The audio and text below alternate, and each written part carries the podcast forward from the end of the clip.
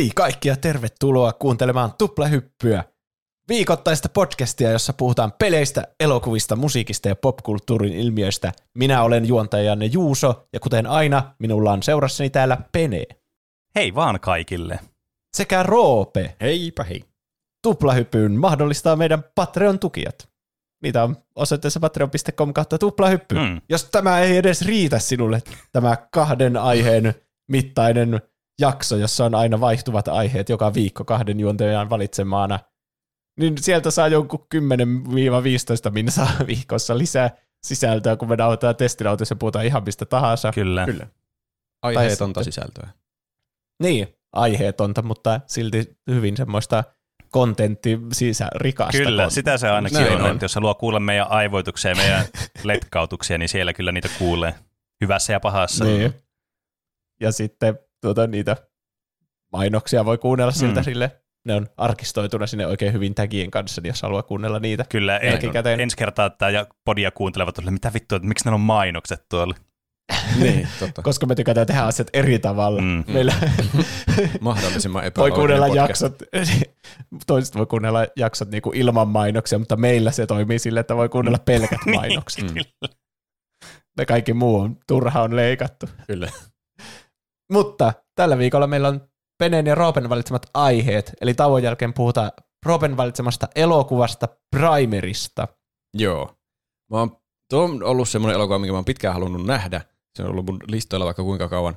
Ja mä oon myös halunnut tehdä aiheen, mm. missä me katsottaisiin joku mahdollisimman monimutkainen elokuva ja koetaan ymmärtää, mitä siinä tapahtuu. Mm. Niin mä nyt yhdistin nämä kaksi tämmöiseksi mm, aiheeksi. No niin, se on erittäin monimutkainen. Tästä on saanut myös hyvän niin, tota noin, niin, ö, ton katsojien, mikä se on, lukupiiri, mutta tämän ongelma, elokuvan ongelmasta, että tätä ei niin löydä melkein mistään. Joo. Mä olisin halunnut tehdä siitä lukupiirin, mutta se tuntuu, että se olisi ollut niin pelkästään vittuilua kuuntelijoille. Niin kyllä. Katsotaan tämä. Teidän täytyy mennä satana antikvariatti ostamaan tämä joku DVD tai VHS. niin.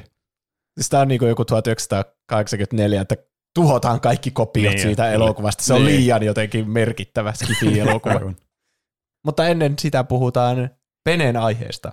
Kyllä. Eli todella mielenkiintoista sellaisesta ja tämmöisestä aiheesta, mikä on niin kuin, kyllä liippaa me todella lähellä, tai no on käytännössä meidän niin kuin tämmöiseen pelikatalogiin kyllä kuuluu varman, varmastikin tämä aihe, mutta myös semmoinen hauska, hyvin vähän niin kuin, vähän out of the box, että monella ei välttämättä tule tämmöisiä mieleen, eikä tullut mullakaan ennen muutamaa viikkoa sitten, missä mä törmäsin tämmöiseen todella erikoiseen ilmestykseen. Mä olin silleen, mun on pakko tutkia tätä enemmän, ja tästä saisi ihan varmasti loistavan aiheen ja kiinnostavan sellaisen. Eli puhutaan pelikirjoista. Ja ensimmäisenä varmaan varsinkin nuoremmat katsojat varmaan pohtii, että niin mistä jostain Minecraft-guideista vai mistä te puhutte? Kirja? Mikä on kirja? no en mä, en mä nyt ihan niin tyhminä meidän kuuntelijoita pitänyt niin kuin roope. Mutta sellaisista, että nämä on siis aika lailla kuollut ilmiö nykypäivänä. Äh, mutta siis mä puhun, Kirjat. mä tarkoitan, niin. tämä on taas Juuson mielipide, kirjat ovat kuolleet. Hot take. Kyllä, täällä on nyt hot takeja vasemmalta ja oikealta. Äh, ei, vaan siis puhu näistä tämmöisistä interaktiivisesta fiktiosta kirjan muodossa.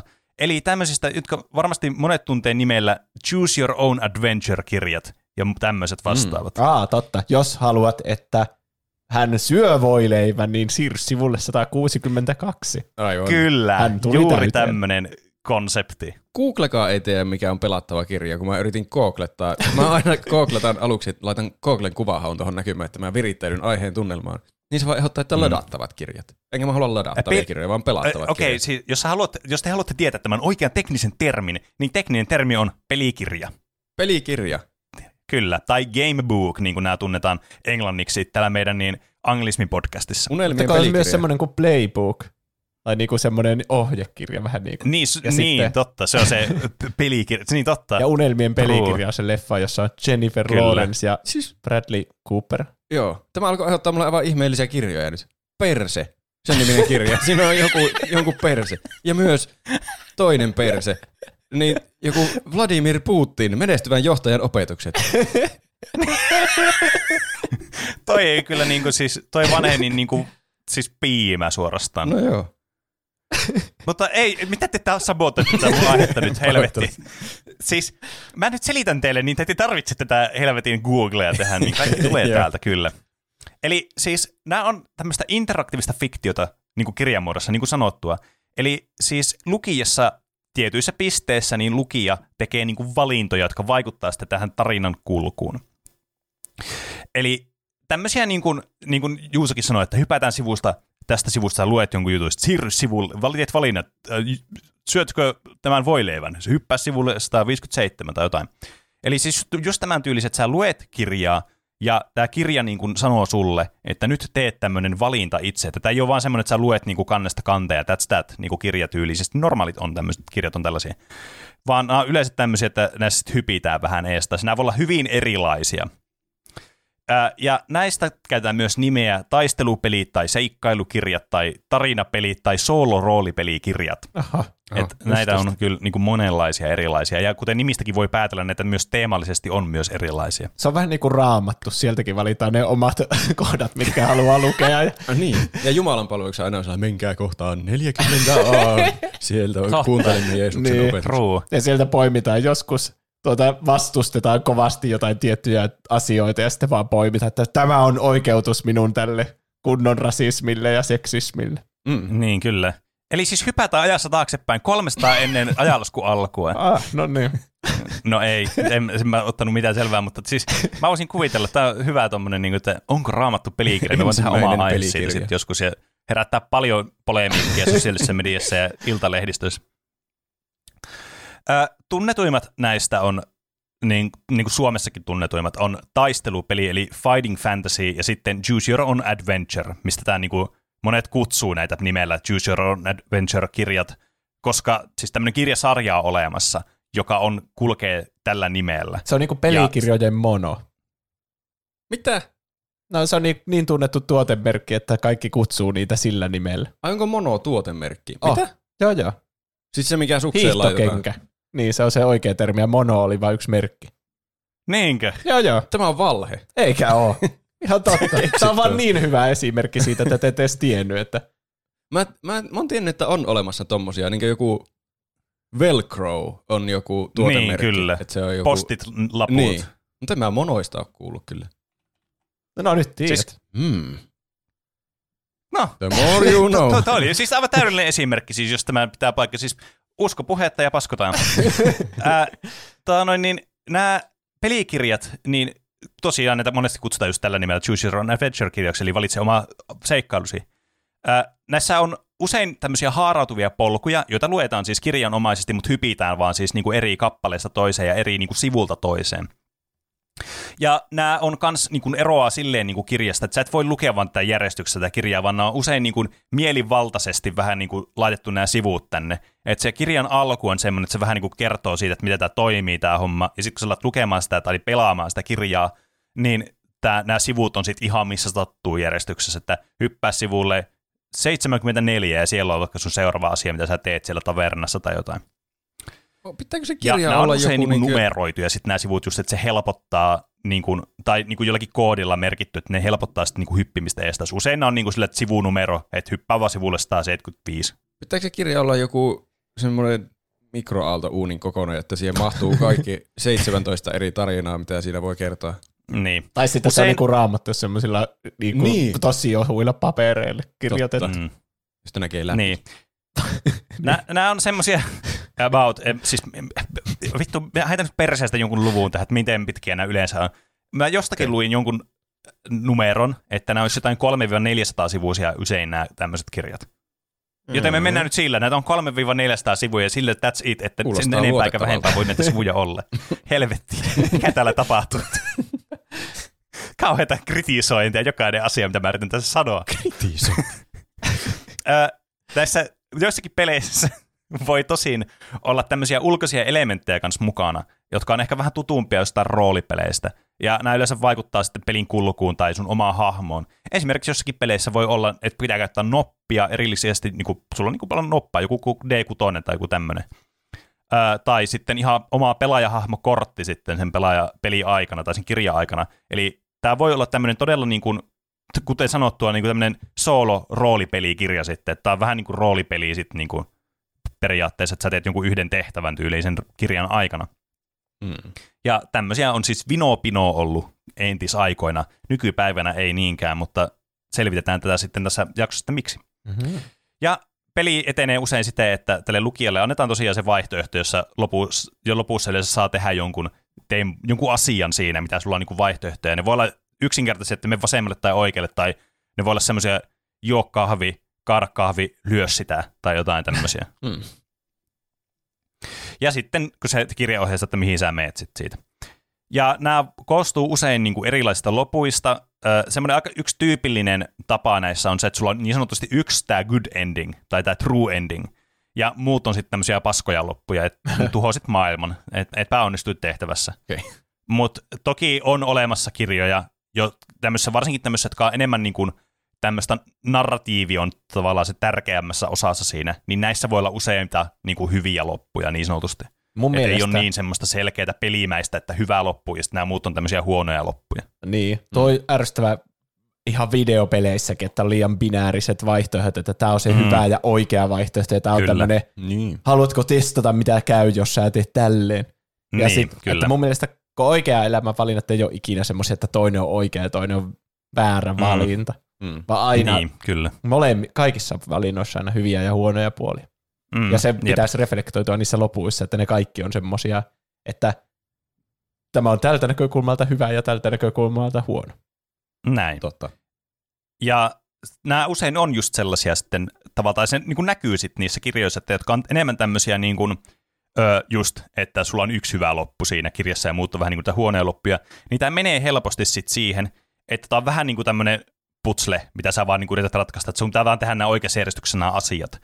Ja silleen, että sulla on niin kuin, sä pidät sitä kirjaa auki yhdestä sivusta, että sulla on niin kuin neljä eri sormea eri sivuilla, sitten kun sä hypit eestä, ai oli, mä kuolin tässä, no mennäänpä taaksepäin ja tehdään uudelleen toi kohta. Että et, et tässä niin kuin, tapahtuu sitten semmoista, että sä vähän niin kuin, kun sä luet näitä, niin sulla saattaa olla niin kuin, aivan se kaameille, kun se on kirja, kun sä niin kuin yrität monesta sivusta katsoa, että okei, nyt tonne ja joo, tämä johtaa tänne, ai vittu, tämä oli umpiko. Ja nämä on vähän niin kuin, Vähän niin kuin primerista yrittäisi tehdä kirja. niin. Mun mielestä tuo pitäisi toteuttaa sillä, että sä niin luet sitä ja sitten, oo, kaadatko kahvin suuhun vai lavuaariin, ja sitten sä valitset väärin ja seuraavalla sulla, oo, sinä kuolit, niin sitten se vaan valuu tuhkaksi se kirja siihen pöydälle. Että se, se on semmoinen roguelike pelattava kirja. Se on vähän niin kuin se VR-headsetti, mistä joku laittaa Discordissa, että se tappaa sen pelaajan, jos kuolee niin. siinä pelissä. Joo. Niin. Tämä siis muistuttaa mua hirveästi tämä niinku konsepti, tai tämä konsepti on ehkä saanut tota noin, niin toi, tästä niinku ehkä vaikutteita. Tää, tiedätte vaikka peli niinku joku Dragon Slayer, mikä on tämmöinen niinku, tämmönen, tosi tämmöinen arcade-peli, tämmöinen sinemaattinen, jossa sun pitää tehdä tämmöisiä quick time eventtejä tai Jaa. tehdä valintoja, että metkö oikealle tai vasemmalle. Ja sitten sä aina kuolet siinä, koska se on niin vaikeasti tehty, jos on putslepeli, sun pitää muistaa niin, vaan, mitä sä teet quick time eventtejä periaatteessa. Niin. Mutta sitä kehuttiin Kyllä. grafiikoista, kun se näyttää ihan jotenkin sen ajan piirrosohjelmalta. Kyllä, ja. siis erittäin hienon näköinen gameplay, tietysti vähän semmoista, niin kuin, että se oli kunnon semmoinen kolikko-syöppö se peli, kun ihmiset pelaa sitä. Niin näissä on vähän samanlainen ongelma sitten, että sä vähän niin kuin, sit vaan lopulta sä niin kuin pääset sen läpi, että jos sä häviät tässä, niin sä voit vaan niin kuin forsettaa, brute forsettaa vaan niin kuin ns. läpi tämän kirjan sitten. Hmm. Mikä tietysti vähän niin kuin konseptina tuntuu oudolta, kun tämä on kuitenkin kirja, mutta Semmoinenkin voisi olla mielenkiintoista, että lukee sen vaan alusta loppuun asti, eikä niin. välitä niistä valinnoista, ja se on semmoinen memento, että sä niinku mm. saat sen ihan epälineaarisessa järjestyksessä ja yrität miettiä, että mikä tässä kaikessa oli pointtina. niin, totta. Toi varmaan joku tommonen vielä niinku, tommonen taidepläjäys joku voisi tehdä tommosen, että sä niin teet juuri tuommoisen niin Choose Your Own Adventure-kirjan, mutta väärässä järjestyksessä, niin tulee semmoinen, tämä on todella ajatuksia herättävä ja uskomaton, uskalias teos. Yep. Mutta vai, voi olla vaikea niin kuin, yrittää noita lukea väärinpäin, koska ne, et hyppää tänne sivulle ja sitten siellä sivulla, et hyppää vaikka jollakin, sä oot sivulla 69, niin sä sieltä niin hyppäät nice. sivulle 420, niin tavallaan, että sä niin tiedä siellä toisessa, toisessa päässä, että mistä sivusta sä tulit tänne, jos sä niin kuin, luet väärässä järjestyksessä. Niin, mutta mä ajattelin, että lukee sen vaan niinku normikirjan. Että niin, joo, sä luet niinku kannesta kanteeseen. Niin, niinku, joku kunnon... niin. Silleen, ettei kunnioita yhtään niitä sivusiirtymiä. Niin. Mm. Se voi olla kyllä melkoista niin kuin hässäkkää. Niin. Mutta tämä aihe on paljon kiinnostavampi, jos me mietitään tämä silleen, niin kuin, että se, se, se että me vaan niin kuin, mietitään, että onpas hassu konsepti, että eihän tuossa nykypäivänä oikein niin kuin mitään järkeä, niin pohditaan tätä, että millä tavalla tämä on vaikuttanut meidänkin niin kuin pelikulttuuriin nykypäivänä ja minkälainen historia näillä kirjoilla on. Yeah. Mm-hmm. Joten siihen minä sitten tietysti uppouduin tässä. Ja paljastui tutkimustyössäni, että ensimmäinen niin kuin, tämmöiseksi periaatteessa niin kuin, pelikirjaksi luokiteltava teos, joka on niin kuin, tunnettu jollakin tasolla, tätä ei ole vaan teko jossakin Alelaarissa ollut joskus 10-luvulla, niin on 1930 julkaistu romanttinen novelli Considered Consequences, joka oli Doris Webster ja Mary Alden Hopkinsin kirjoittama kirja sitten. Mm, okay. Ja tämä kirja on siis sellainen hassu teos, että tää on niin kuin, tässä on kolme eri hahmoa tässä kirjassa, ja sitten kun sä luet tämä kirjan, sä vähän niin kuin voit valita sen näkökulman, missä sä niin kuin meet kirjaa niin kuin eteenpäin. Eli tässä on niin kuin tämmöinen Helen Rogers ja sitten kaksi tämän miespuolista tämmöistä vaatturiaan sitten on nämä niin kuin henkilöt tässä. Kuka tarvii ja, kaksi erillistä vaatturia? No, Helen Rogers totta kai. Ehkä Mikä tässä diiva? valitaan kumman ottaa. On vähän niin, niin kuin se on dating simulator. Vaattureiden tryoutit. Niin. Mm. Nyt ymmärrän. Kyllä.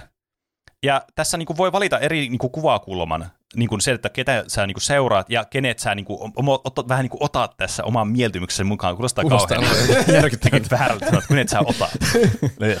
Mutta siis joka tapauksessa, että niin kuin, sä voit mennä tätä tarinaa vähän niin kuin eri tavalla kuin muut lukijat sitten, niin kuin omien mieltymysten perusteella. Ja tässä on 43 eri loppua tässä kirjassa, mikä on aika paljon, varsinkin sille, että jos tämä on ensimmäinen tämmöinen niin kuin tämän genren semmoinen tunnettu tuotos.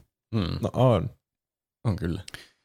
Ja tämä sitten alkoi ilmestymään tämmöisiä muita vähän samaan tyylisiä, samaan henkisiä teoksia sitten 30-40-luvulla, jotka oli, käytti tämmöisiä niin kuin vaihtoehtoisia tapahtumia niin kuin niissä teoksen tavallaan niin kuin konseptien tuomiseksi tavallaan siihen interaktiiviseen formaattiin, eli tavallaan vähän niin kuin kokeiltiin näitä, että minkälaisia, miten voidaan niin kuin sitä lukijaa sitten niin kuin, ta- tavallaan niin kuin virittää tämmöiseen uuteen kokemukseen, että miten ne valitsee näitä juttuja ja miten ne niin kuin tuo, kuluttaa tätä niin kuin kirjaa sitten. Että just, että hypätään vaikka, sä, että sä oot nyt se, joka tekee näitä valintoja tässä, tai käsitellään näitä tosi metatasolla näitä tap- kirjan tapahtumia. Että tämmöisiä tuli esimerkiksi vaikka äh, 1936 näytelmä äh, Night of January 16th, joka on Ayn Randin kirjoittama, joka on tunnettu muun muassa, tai me ollaan puhuttu muun muassa Bioshock-jaksossa. Niin, Atlas Shrugged ja Fountainhead on sen kirjoja. Kyllä, tunnetuimmat teokset. Niin tämä oli, kirjoitti myös tämmöisen niin interaktiivisen niin kuin näytelmän, jossa siis osa katsojista niin kuin toimii sitten tämän juryin jäseninä. Ja nämä vaikuttaa sitten näytelmän lopputulemaan sillä, että arvioiko tämä jury tämän, tämän niin kuin syytetyn tässä syylliseksi vai syyttömäksi. Ja mm. tämä niin kuin näytelmä sitten tehdään, tämä viimeinen, tai siis nämä viimeiset kohtaukset tehdään sitten sen perusteella, mitä tämä jury on sitten antanut tuomioksi. Aika hauska idea. Mm-hmm. Ja sitten on vaikka esimerkiksi vaikka joku äh, Alan Georgi Treasure Hunt, tämmöinen lastenkirja, missä on tämmöisiä, tämä on 45 vuodelta, ja tämmöisiä niin kuin erilaisia vaihtoehtoja, että mitä voi tehdä. Että vaan niin kuin tämmöistä, no Treasure Hunt on aika itsestäänselvä, niin kuin mitä se tarkoittaa se kirja nimi ja minkälainen se kirja sitten on. Hmm. Mutta tämmöisiä teoksia tuli paljon, niin kuin just tuohon niin 30-40-luvulta, en mä tiedä, oli paljon, mutta alkoi tulemaan tämmöisiä erikoisia kirjoja, että sitten jos halutaan mennä vielä enemmän niin kuin metatasolle, niin mä en kyllä ole lukenut näitä, mutta mä mietin, että nämä voisivat olla kiinnostavia, niin Jorge Luis Borgesin, tota noin, niin silloin on tämmöisiä teoksia, jotka on tosi niin, tämmöisiä hyvin metal-levelillä olevia tämmöisiä, jotka käyttää tämmöisiä, ö, niin kuin valitse sun vähän niin kuin tai niin kuin hypitään niin kuin vähän ees taas niin kirjan tapahtumissa ja semmoisessa niin kuin, itse niin kuin niissä kirjassakin sitten. Se on vähän niin kuin kirjojen Bandersnatch, että se vähän niin kuin no tiedostaa joo, olevansa myös semmoinen valintapohjainen teos. Niin, kyllä. Että näissä on todella tämmöisiä erikoisia niin kuin, tota noin, niin piirteitä sitten tämmöisissä alkupään, varsinkin näissä tuotoksissa. Hmm. Öö, näitä sitten tuotettiin 40-60-lukujen välissä sitten, ja niitä niin kuin, tavallaan pystyttiin myös hyödyntämään jossakin opetuksessa vaikka, että jotkut opetusmateriaalit saattoi olla semmoisia, että jos sä valitsit jonkun vastauksvaihtoehdon, niin sen perusteella, minkä sä valitsit, niitä saattaa sitten opettaa tämä, vaikka tämä teos sitten sen niin kuin eri näkökulmasta sen asian, että mikä tämä oikea vastaus sitten tässä oli. Jos sä teet oikein, sä voit jatkaa eteenpäin näissä vaikka kysymyksissä tai muissa. Että nämä oli vähän niin kuin tämmöistä, tämmöisiä niin kuin internet sitten, missä tulee sitten vähän tämmöinen, että aah, vastasit väärin. No tässä oli tämä, miten sä vastasit, miksi tämä oli väärin, ja tässä on tämä oikea, sun olisi pitänyt vastata näin ja tämmöisiä. Silloin, kun internet ei tietystikään vielä ollut, mm. joka vähän tietysti e- enteilee sitä, että miksi nämä esimerkiksi nykyään ei ole olemassa. Ah, vastasit väärin, käy nelosluokka uudestaan. niin, kyllä. Ja, Palaa sivulle o- yksi. niin. Ja tässä näissä on kyllä sanottava, että vaikka nämä oli interaktiivisia siinä mielessä, että niin tämä lukija valitsee itse nämä polut, niin näissä kirjan tapahtumissa nämä ei varsinaisesti ole niin pelikirjoja siinä, missä niin kuin nämä myöhemmät, mistä puhutaan nyt tässä, on. Et nämä on vaan tämmöisiä, että sä vähän niin kuin, tämä on niin kuin interaktiivinen kirja siinä mielessä, että sä vaan valitset näitä polkuja. Mutta sitten kun mentiin 70-luvulle, niin hommat alkoi menemään enemmän just tähän pelimäisyyteen tässä, johtuen aika pitkälti tämmöistä fantasiaelementeistä ja roolipeleistä. Eli 70-luvulla nämä pelikirjat löi sitten konseptina läpi näillä, just näillä fantasiateemaisilla niin kuin kirjasarjoilla, joista Choose Your Own Adventure oli Jenkeissä sitten se hittituote, joka on siis tosiaan synonyymi itse tälle koko genrelle suorastaan. Hmm. Täytyy sanoa, että se ei jotenkin solju kieleltä niin mukavasti kuin voisi kuvitella tai haluaisi. Mm. Sille pitää keksiä Joo. joku ehkä parempi nimi tuolle genrelle se, se on kyllä totta, että on todella kuvaava nimi, mm. kyllä. Että se kertoo kyllä saman tien, mitä siinä suurin piirtein tapahtuu, mutta liian pitkä. hyvin vaikea sanoa. Niin. Ja liian pitkä. Ehkä jos sillä on joku lyhenne, joku C, Y, O, O, A. Jaa. Niin kuin mun muistiinpanoissa lukee, koska mä en jaksanut kirjoittaa tätä pitkää no, niin, nimeä. Se siis on looginen nimi. Mm, ja kyllä. sitten se laustaa aina puhekielessä, että miten, miten se menikaan syöa. Syöa. En tiedä, onko se yhtään parempi. Mm, kyllä. No, nämä oli tosiaan jenkki, jenkkikirjoja. Näitä oli sitten Briteissä kanssa, julkaistiin vähän samantyylisiä kirjoja, mutta ne oli sitten niin kuin, ne oli eri kirjoittajia eri niin kuin nimeillä ja tälleen, mutta oli niin kuin, nämä Choose Your Own Adventure-kirjat on kuitenkin se, mikä on tavallaan niin jäänyt elämään niin kuin ihmisten tietoisuuteen ja semmoinen, että aa, okei, että tämä on nyt tämmöinen kirjatyyli. Toki juuri, tämän, sen, juuri sen takia, että tämä on niin, niin, kuin, niin selkeä tämä nimi siinä mielessä, että tämä kertoo heti sulle, että mikä tämä niin kuin on tämä juttu tässä.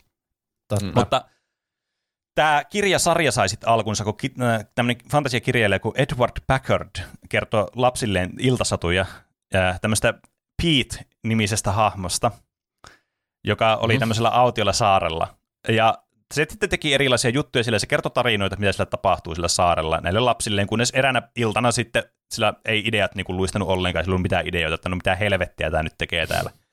Niin se sitten sanoi sen lapsille, että hei, sanokaapa mitä tämä tekee täällä, niin Tosi sitten sanoi jotain sille, ja sitten se alkoi kehittää sitä tarinaa eteenpäin sitten siinä on the spot. Mulla loppu nyt motivaatio, tehkää omaa iltansa niin, kyllä. Lähden juomaan viskiä.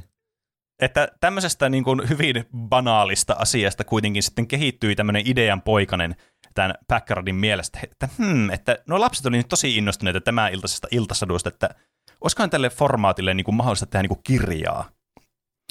Ja tässä sitten alkoi kehittämään tätä ja teki tämmöisen The Adventures of You on Sugar Cane Island nimisen tämmöisen koevedoksen sitten tästä sen ideasta. Saanko veikata? alkupuolella. Siinä on no. vaan niin jotain tyhjiä sivuja tai tyhjiä kohtia, että sä saat itse täyttää sun mielikuvituksen. Kyllä nämä taisi olla ihan semmoisia, että no mene tonne sivulle ja tonne sivulle. Okay. Eihän tämä nyt konseptina ollut mitenkään uusi siinä mielessä, että oli tämä niin 30-luvulta asti ollut tämmöinen tutkittu tapa, että voi tehdä tämmöisiä niin kuin hyppyjä tällä kirjan sisällä. Se ei, ole, se ei ole kielletty, että kirjan sivuja voi kääntää silleen niin kuin on demand. Hmm.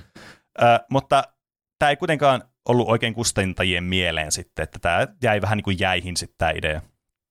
Kunnes viisi vuotta myöhemmin, tai no en mä tiedä viisi vuotta myöhemmin, siis 70-luvun puolissa välissä, 1975 vuonna, tämmöinen Ray Montgomery, joka oli pienen tämmöisen Vermont Crossroads Pressin panimon, ei panimon, painon. Freudilainen. Freudilainen painon niin kuin, yhteisomistajana, niin sitten alkoi julkaisemaan niin kuin, pienen erännet kirjoja. Nämä oli siis pieneksi painoksi niin todella niin kuin, menestyksekästä. Että nämä näki, tai, tai Montgomery näki tässä potentiaalia, että hei, tämän kun saisi jonnekin isoille kustantajille, niin tässä olisi iso hitti tulossa. Ja diilihän sitten syntyi äh, Bantam Booksin kanssa, ja Packard ja Montgomery pistettiin tekemään näitä kirjoja kasaan, että no niin, nyt tehkää tähän sarjan kirjoja.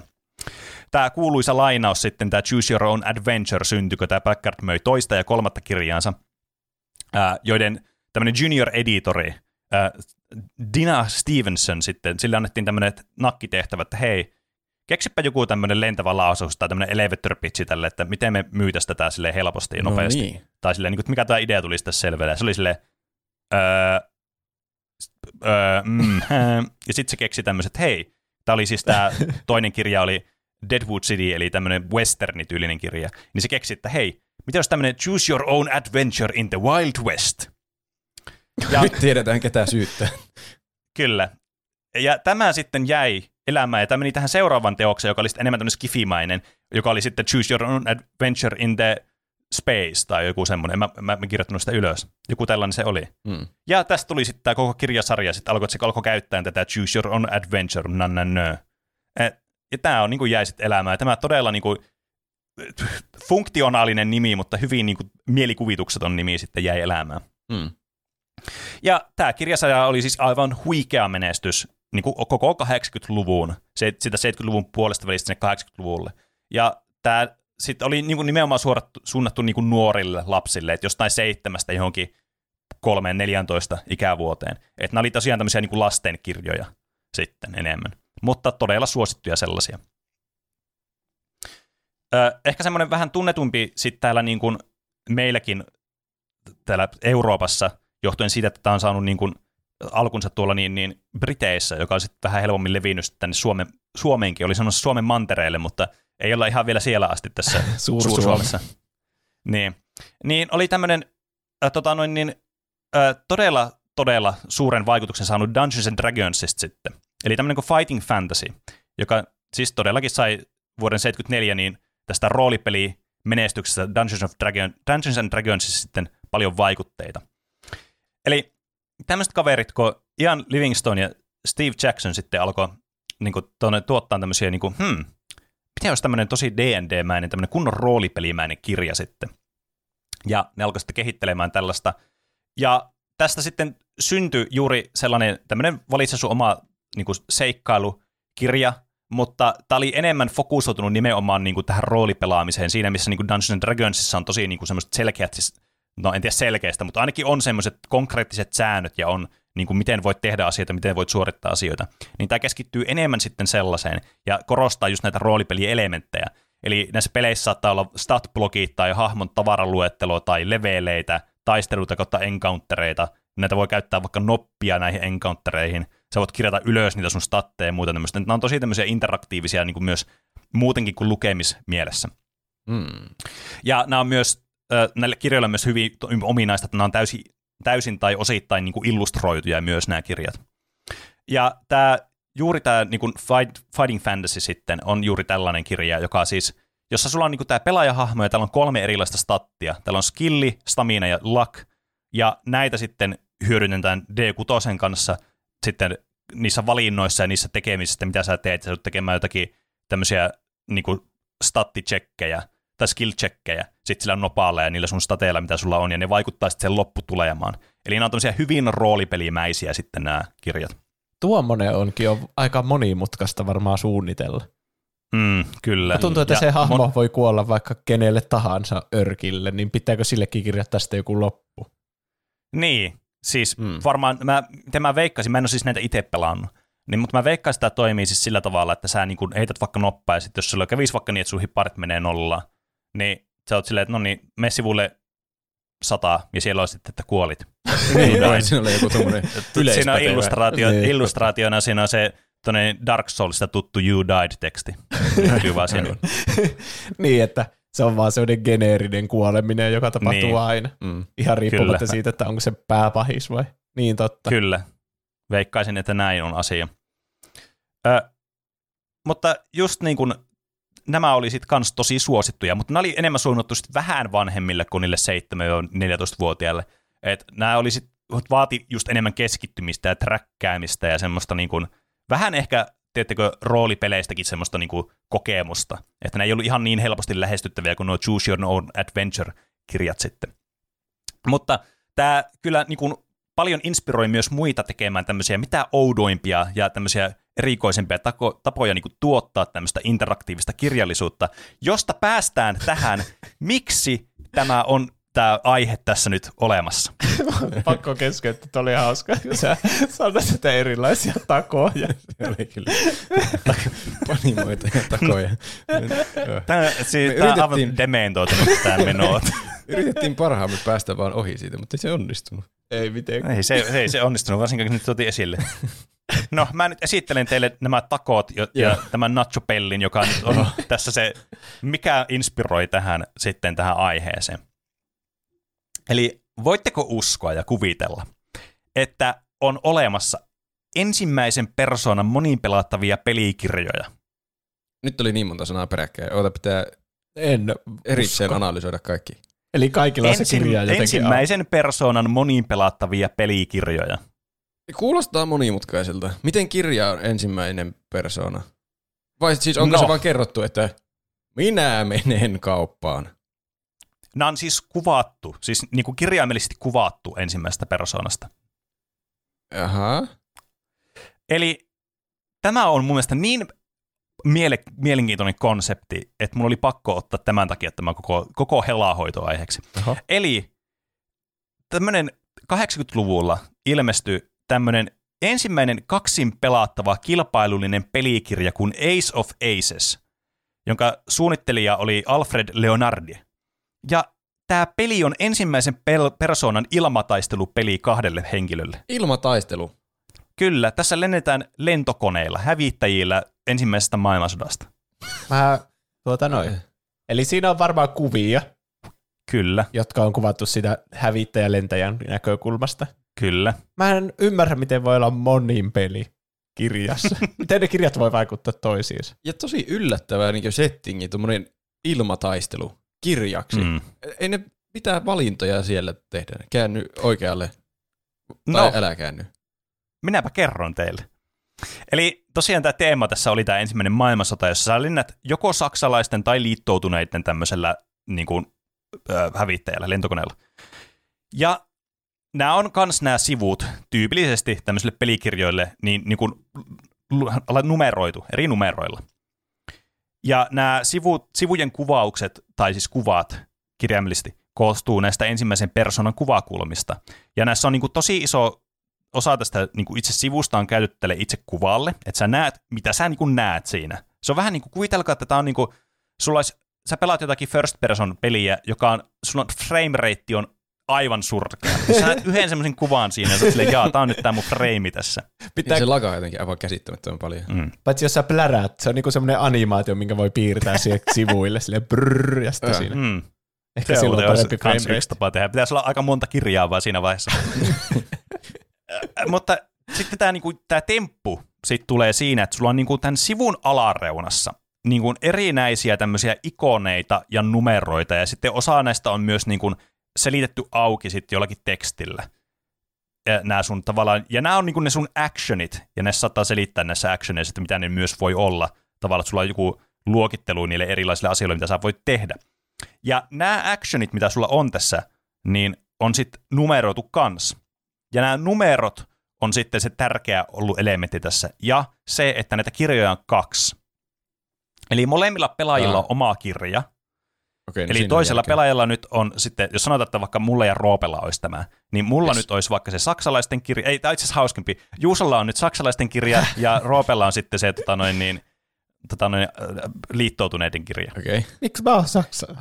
no se oli vaan eka sana, mikä mulle tuli mieleen.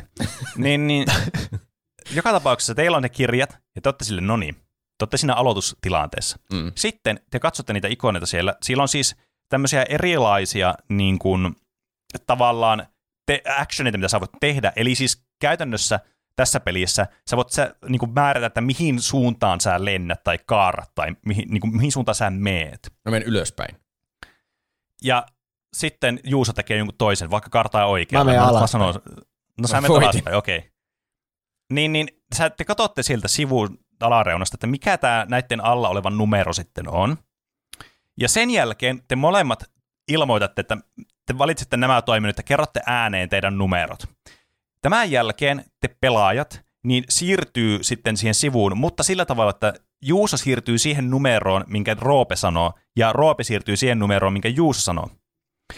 Tämän mm-hmm. jälkeen molemmat etsii siitä sivusta sen manyyverin, minkä ne teki, ja ottaa sen numeron siitä, mikä sen alla on, ja siirtyy sinne sivulle. Ja sitten te molemmat olette niin kuin, tavallaan siinä samassa freimissä. Niin, niin, okei. Okay. Okay.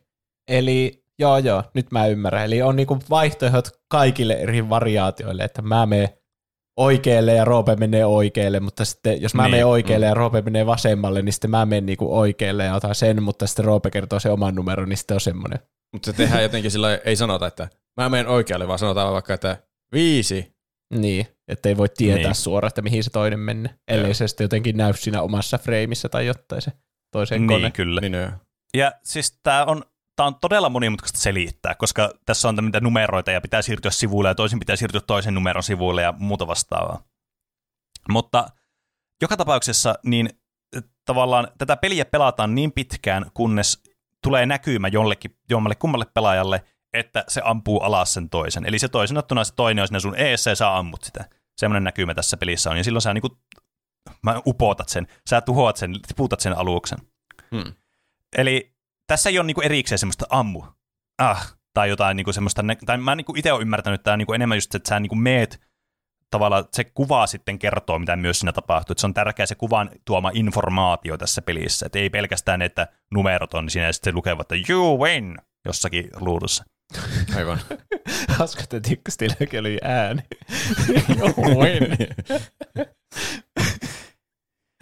ja tämä sitten inspiroi muita tämmöisiä vastaavanlaisia kirjoja, että oli vaikka olemassa jotain westerni tämmöisiä niin kuin sota, tämmöisiä first person shootereita jossain saluunassa tai jotain muuta vasta. E- ehkä näistä tunnetuimmat on tämmöisen niin kor- kovan luokan niin, tota noin, niin D&D-pelaajan John Denverin ja fantasikirjailijan tekemä tämmöinen Combat Heroes tota noin, taistelukirjasarja, öö, jossa siis pelataan tämmöisessä fantasiaympäristössä roolipelihahmoilla, kahdella hahmolla sä tämmöisessä tyrmässä, tai te olette tämmöisessä tyrmässä, ja tämä on, niinku, toimii samalla tavalla sitten tämä peli, että te voitte niinku, siirtyä, te voitte liikkua, ne actionit on liikkuminen, mutta tässä on lisännyt myös muita elementtejä, kuten te voitte piiloutua, tai voitte niinku, kääntyä ympäri, tai voitte ladata teidän jousen, tai siis tämmöisiä, niinku, tässä on paljon erilaisia tämmöisiä niinku, roolipeleistä tuttuja asioita, mitä tässä voi tehdä. Tämä on siinä mielessä vähän monimutkaisempi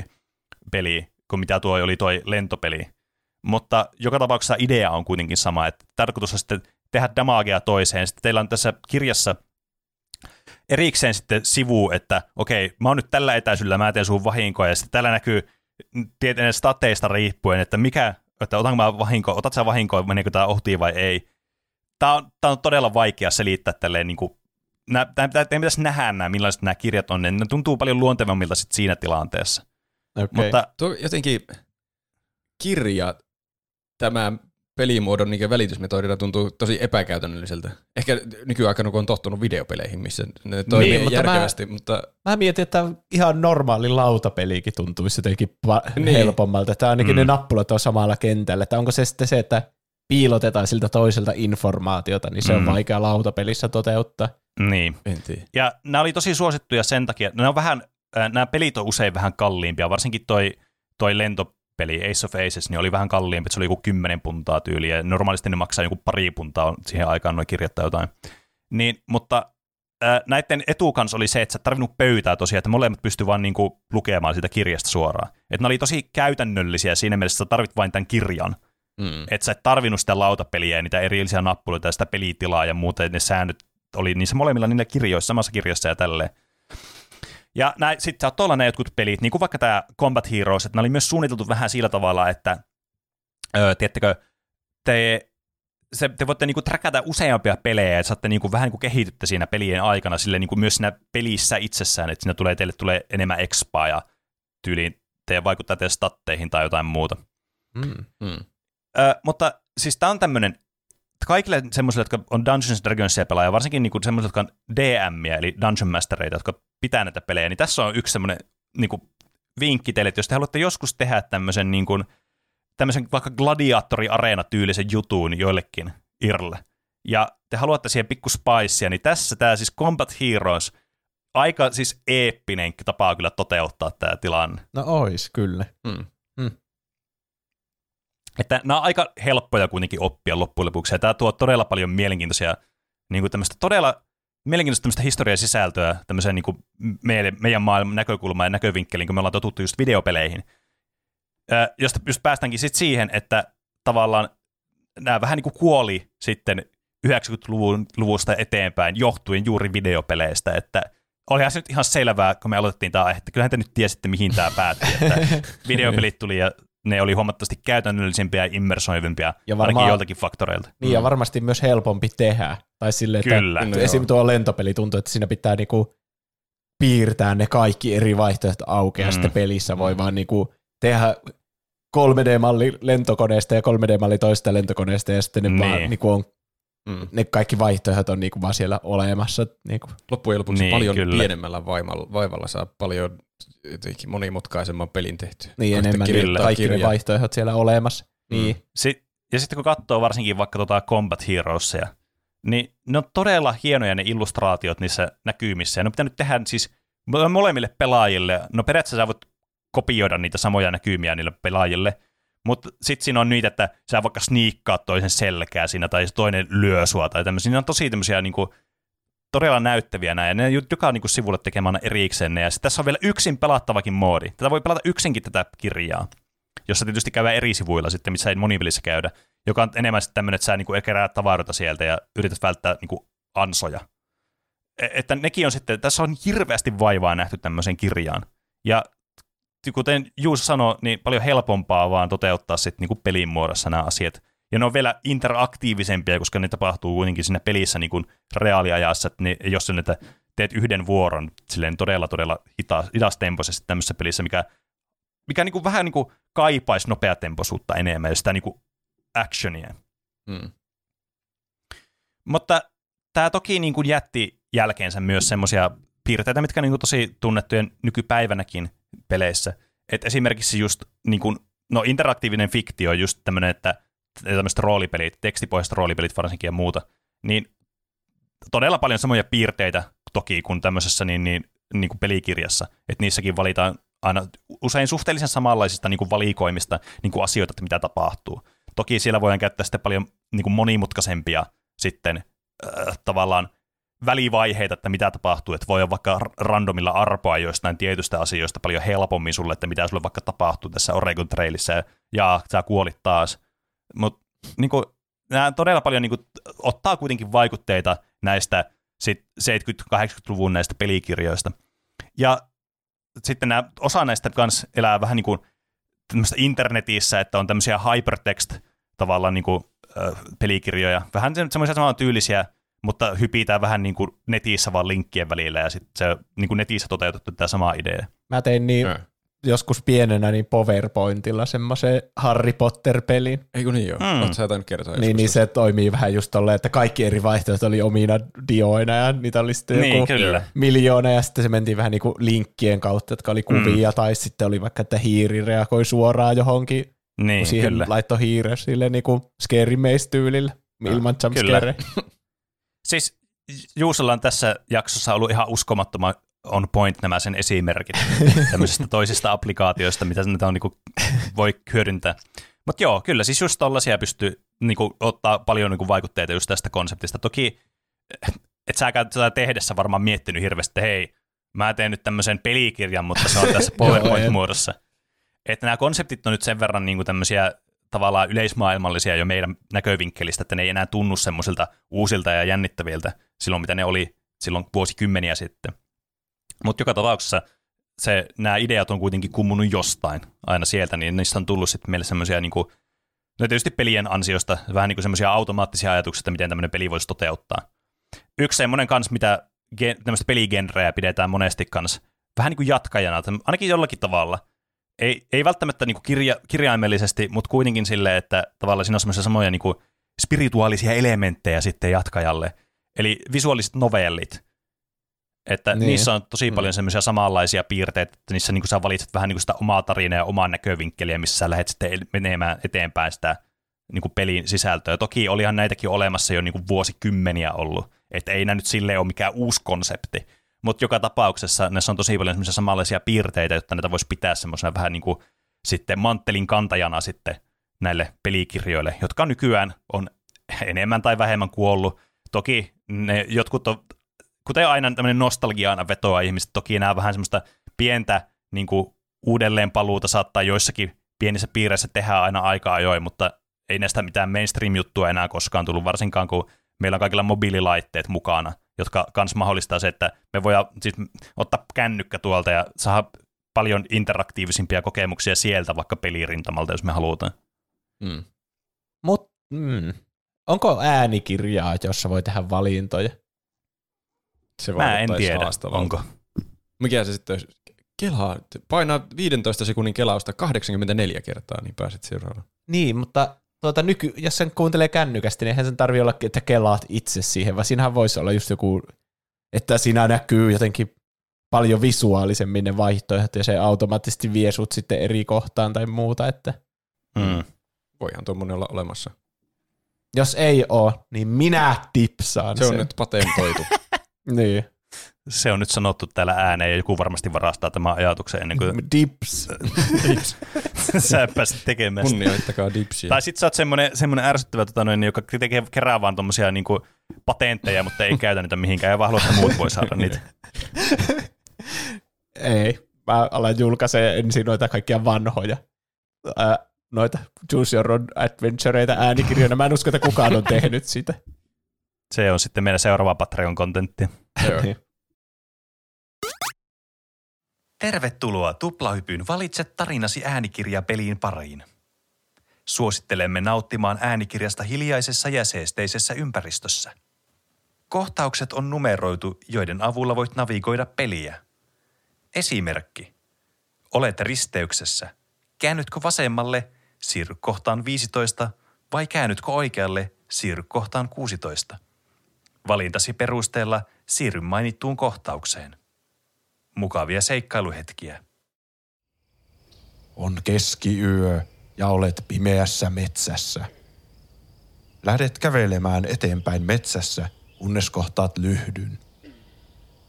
Jos päätät sytyttää lyhdyn, siirry kohtaan kaksi. Jos päätät olla sytyttämättä lyhtyä, siirry kohtaan kolme.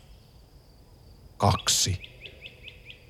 Painat katkaisinta – ja lyhtyyn syttyy valo. Lyhdyn valossa näet edessäsi polun. Jos päätät lähteä kulkemaan polkua, siirry kohtaan neljä. Jos päätät lähteä aivan satunnaiseen suuntaan, siirry kohtaan seitsemän. Kolme. Lyhty näyttää pimeältä ja kylmältä. Jos haluat sytyttää lyhdyn, siirry kohtaan kaksi. Jos haluat odottaa, Siirry kohtaan kolme. Neljä. Kävelet polkua pitkin. Näet maassa lyhdyn valossa paidan. Jos päätät pukea paidan päällesi, siirry kohtaan viisi. Jos jätät paidan pukematta, siirry kohtaan kuusi. Viisi. Puet paidan päällesi. Tunnet olosi lämpimämmäksi kuin äsken – paita on myös yllättävän tyylikäs. Jatkat polkua eteenpäin, siirry kohtaan yksitoista. Kuusi. Päätät jättää paidan maahan. Tunnet lievää vilua. Jatkat polkua eteenpäin. Siirry kohtaan yksitoista. Seitsemän. Hetken käveltyäsi näet tulikärpästen valossa lumpeella kurnuttavan selvästi myrkyllisen näköisen sammakon – jos päätät nuolaista sammakkoa, siirry kohtaan kahdeksan. Jos päätät syödä sammakon, siirry kohtaan yhdeksän. Jos päätät katsella sammakkoa, siirry kohtaan seitsemän. Kahdeksan. Otat sammakon käteesi ja nuolaiset sen värikästä selkäpintaa. Sammakon pinta tuntuu limaiselta ja karvaan makuiselta – Tunnet, että päässäsi alkaa pyöriä ja näet outoja värejä. Raajasi tuntuvat hyvin lämpimiltä, mielesi kevenee ja tunnet euforian tunteita. Siirry kohtaan kymmenen. Yhdeksän. Pidät sammakkoa kädessäsi, kuten hampurilaista. Puraiset sammakosta palasen. Sammakon suutuntuma tuntuu varsin vastenmieliseltä. Karmaisevan maun lisäksi tunnet, että päässäsi alkaa sumentumaan. Sinua huimaa. Siirry kohtaan kymmenen. Kymmenen. Sinä kuolit. Yksitoista. Polku johtaa sinut vanhan linnan raunioille. Raunioiden sisällä näet portaat linnan korkeimpaan torniin sekä luukun, joka johtaa oletettavasti linnan kellariin. Jos päätät kiivetä portaat ylös linnan torniin, siirry kohtaan 12. Jos päätät tutkia linnan kellarin, siirry kohtaan 13. 12. Kiivetessäsi linnan korkeimpaan torniin portaat pettävät altasi. Siirry kohtaan 10. 13. Löydät linnan kellarista mystisen laitteen. Hetken laitetta tutkittuasi toteat, että se on jonkinlainen aikakone. Jos päätät olla käynnistämättä aikakonetta ja tutkia sen sijaan linnan korkeimman tornin, siirry kohtaan 12. Jos päätät käynnistää aikakoneen, siirry kohtaan yksi.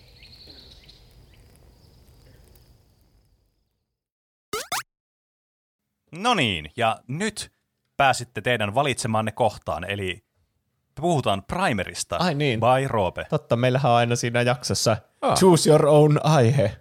Näin on. Kyllä, Loistava aasinsilta. Niin. Jos oli näin on. viime aiheessa vaikea selittää kirjojen toimintaperiaatteita ja tarinoita näin audiomuodossa, niin t- tässä tulee nyt sitten lisää sitä herkkua, mistä ette todennäköisesti ymmärrä kukaan mitään. Siinä oli toinen Kyllä, tämä aasinsilta. jakso on täynnä asioita, mitä on vaikea ymmärtää tai mahdoton ymmärtää audion muodossa. Tää, tässä tulee nyt siis spoilereita Primerista varmasti, ainakin siinä määrin, kun me ollaan ymmärretty se elokuva. Ja Mikä on hyvin anteliasti sanottu. kyllä. Me ollaan nyt kaikki siis katsottu se elokuva tässä viime päivien aikana. Kyllä. Kyllä. Loistavaa. Koska muuten tästä olisi vaikea puhua, jos joku tai kukaan meistä ei muistaisi siitä mitään. Mutta nyt voi ainakin mm. yrittää pohtia, mitä siinä tapahtuu. Niin kuuntelijoillekin hyvä vinkki, että jos vaan jotenkin pystytte, jos ette ole vielä nähnyt, niin katsokaa Primer. Niin sitten tämä aihe on varmasti kiinnostavampi. Mikähän Niin, vi- kyllä. tässä Tää, on? Tämän ongelma on se tosiaan, että tämä on tosi vaikea nähdä mistään. Joo. Niin. Niin kuin sanottu, niin oi- olisi tehnyt mieli tehdä lukupiiri tästä, mutta se olisi tuntunut jotenkin typerältä, koska pitäisi laittaa siihen joku semmoinen maininta, että mutta sitä ei laillisin keinoin saa oikein helposti mistä, että tehkää tällä Niin. tiedolla mitä haluatte. Siis kun tämä elokuva on siis ehkä indiein elokuva, mikä mä oon nähnyt. Mm, tai joo. yksi indieimmistä. Mm. Niin ehkä tämä koko vitsin niin jul- tuotantoyhtiö on ihan mennyt konkurssiin joskus ajat sitten ja kukaan ei omista tämä elokuvan oikeuksia tai muuta. Joku tommonen syy on pakko olla, että Niin, mä en ei tiedä, näe mit- mistä. jostain Jenkeissä ja Briteissä se olisi vissiin jossakin suoratoistopalveluissa, mutta pitäisi niinku Okei. Okay. VPN kautta säätää itsensä sinne ja sitten hankkia vielä joku semmoinen suoratoistopalvelu, missä se olisi ollut, niin mä ajattelin, että mm. aika haastava varmasti kaikille kuuntelijoille alkaa semmoiseen projektiin. Joten älkää katsoko elokuvaa, vaan kuunnelkaa meidän selitys siitä elokuvasta. Niin. Katsotaan, katsotaan, kuinka tämä elokuva niin menee perille näin, pelkästään selittämällä. Ei se mene ihan helposti perille sillä katsomallakaan, että en tiedä, onko sinne siinä mielessä paljon eroa. Tämä on siis semmoinen kulttimaineeseen jopa noussut Skifi-elokuva vuodelta 2004, jossa on aikamatkustus todella isossa osassa. Ja aikamatkustus hommataan kyllä aina kiinnostavia asioita. On. Tämä on kyllä semmoinen elokuva, mikä aina tuntuu nousevan esille, kun puhutaan jotenkin monimutkaisista elokuvista. Niin kuin, että mm. olipa teneet vaikea ymmärtää. No, ohko nähnyt Primerin? Se se vasta onkin vaikea.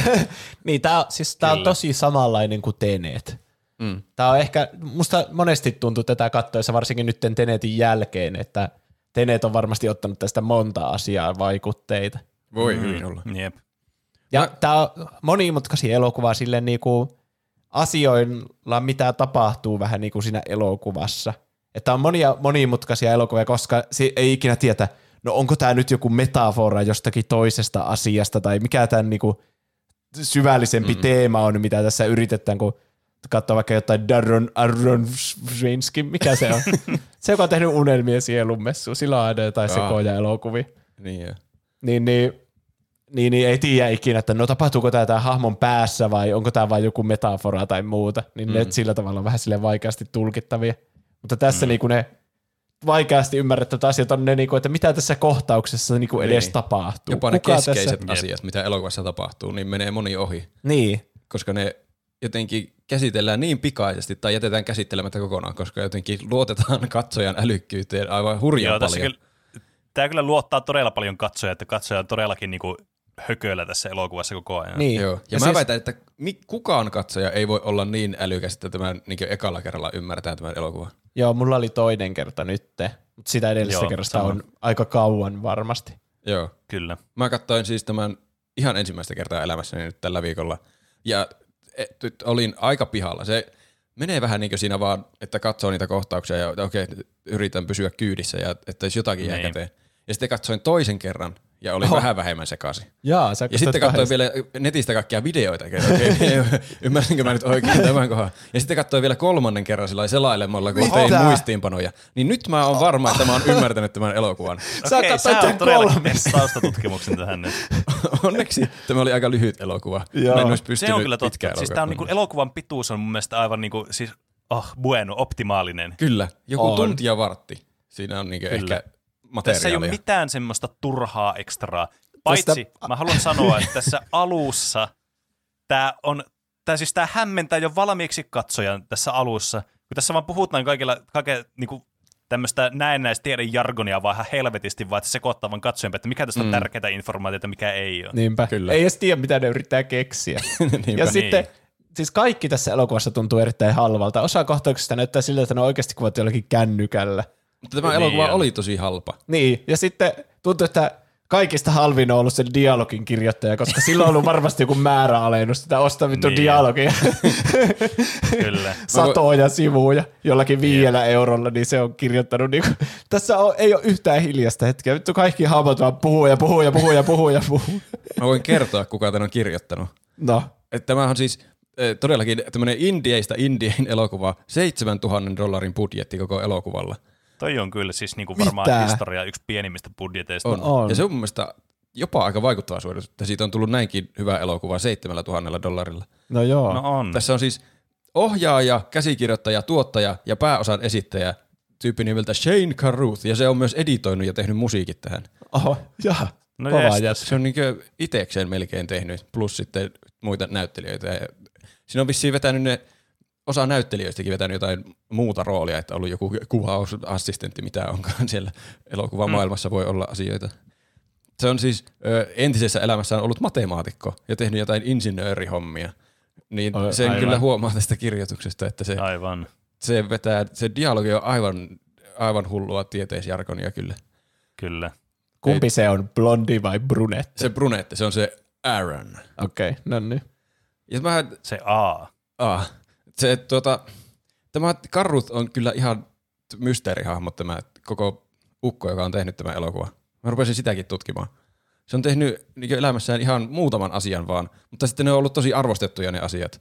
Ja sitten tullut semmoisia vuosien taukoja ja radiohiljaisuuksia. Ja sitten se on vaan poistunut elokuvateollisuudestakin jossain vaiheessa kokonaan ja eläköitynyt kokonaan. Se teki siis 2004 tuon Primerin, ja se Primer sai mahtavan vastaanoton tuolla Sundance. Sundance Film Festivalilla. Hmm. Sai kaikkia palkintoja.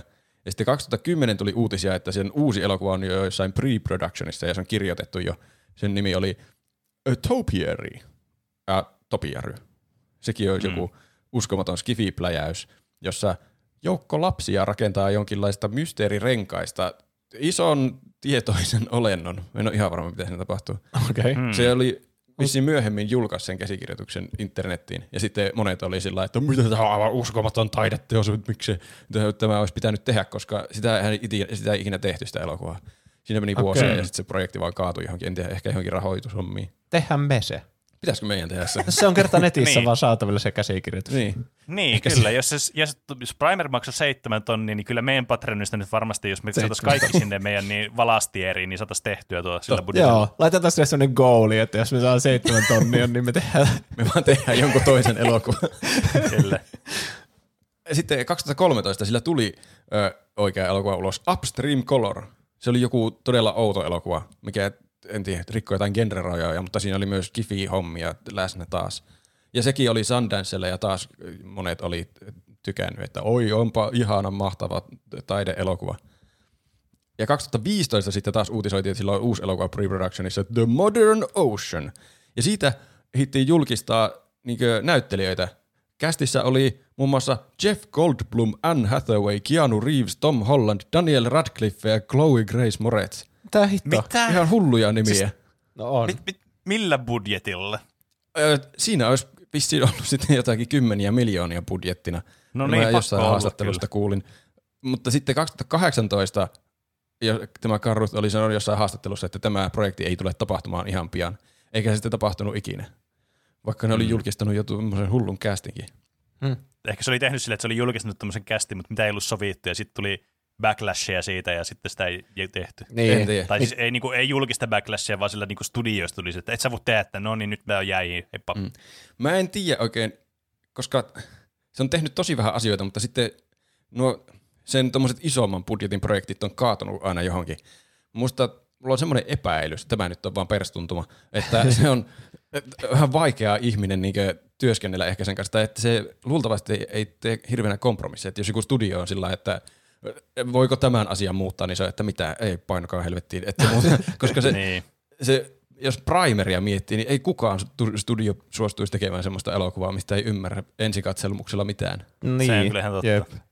Ja myös, mi- mis- mistä mulla tuli tämmöinen miete äh, mieleen, niin mä löysin ikävämpiä yllätyksiä vielä tästä Karruthista. Ei. Ei. Nyt mä pilaan teidän kaikkien primer-kokemuksen.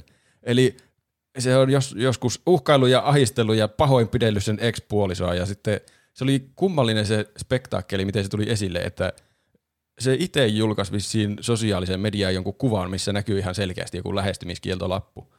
Se, se, niin kuin, se ex-puoliso oli ottanut lähestymiskiellon siihen. Ja sitten se tämän jälkeen on menettänyt somessa jotenkin aivan järkensä. Se postaa jotenkin aivan järjettömiä asioita, että minä tykkään hakata ja kuristaa ihmisiä. Mä en ymmärrä, että se on jotenkin unhinged koko Oo, persona, joo. vaikka tekeekin uskomattomia elokuvia vissiin. Mä, Joo. tässä elokuvassa on semmoinen niinku väkivaltainen ex-poikaystävä, joka tulee haulikon kanssa mm. bileisiin. Ja se mm, nähdään tässä vähän niinku semmoisena pahiksena. Se on itse se. Niin, Tää, siis tässä on paljon yhteyksiä. Ja sitten se on, tämä, tässä elokuvassakin on yksi semmoinen teema, että miten voi, voiko omaa kohtaloa hallita ollenkaan, tai onko, niinkö, pystyykö ihmiset oikeasti tekemään päätöksiä, onko vapaata tahtoa vai onko kaikki ennalta määrättyä.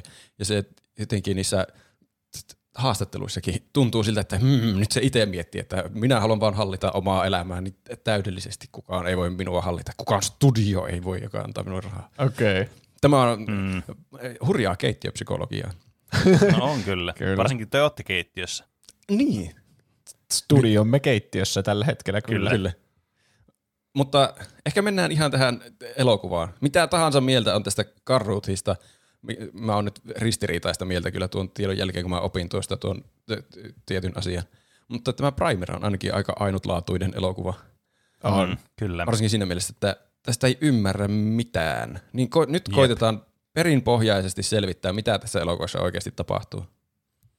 Eli tässä seurataan pääasiassa kahta kaveria, Aaron ja Abe. Jolla vitsi, mm. miksi pitää olla niin samat nimeä. niin, Mä todella en muistanut koko elokuvan kattomisen aikana, että kumpi on kumpi kodista puhuttiin nimillä. Ja sitten niillä on vielä Jep. samanlaiset Mutta niillä- vaatteetkin ja sentään erivärisen, erivärinen tukka. Niin, että voi muistaa, että blondi ja brunette. Niin. Äh, Mutta, ne on, mutta niiden nimet on tarkkaan valikoitu, koska molempien toinen kirja, tai toinen kirja on toisella A ja toisella B. Ah, Se oli Totta. tärkeä asia se A ja B. Sitä Aivan. sanottiin monesti. Ai niin, tuota totta. en ajatellut. tuota, Aaronhan on siis tämä tummatukkainen kaveri, eli tämä Shane Carruth, ja Abe on sitten se vaaleatukkainen kaveri, ei Shane Carruth. Ja tämä elokuva alkaa semmoisella voice-over-narraatiolla, mikä sitten jatkuu mm. pitkin elokuvaa. Mulla tulee Adan, Alan Tudyk mieleen siitä toisesta. Se ei tietenkään ole Ah, se, kun se on niin. joku B-luokan versio siitä. Kyllä se vähän näyttää mm. ehkä sille. Tämä olisi varmasti vielä mahdottomampi tajua tämä elokuva, mitä tässä tapahtuu ilman sitä narraatiota. Että ihan hyvä, että siihen on tungettu semmoinen. Ja siinä lopulta taitaa olla jopa järkeä, että siinä joku selittää taustalla, mitä siinä tapahtuu. Hmm. Mm. Siihen päästään varmasti teille.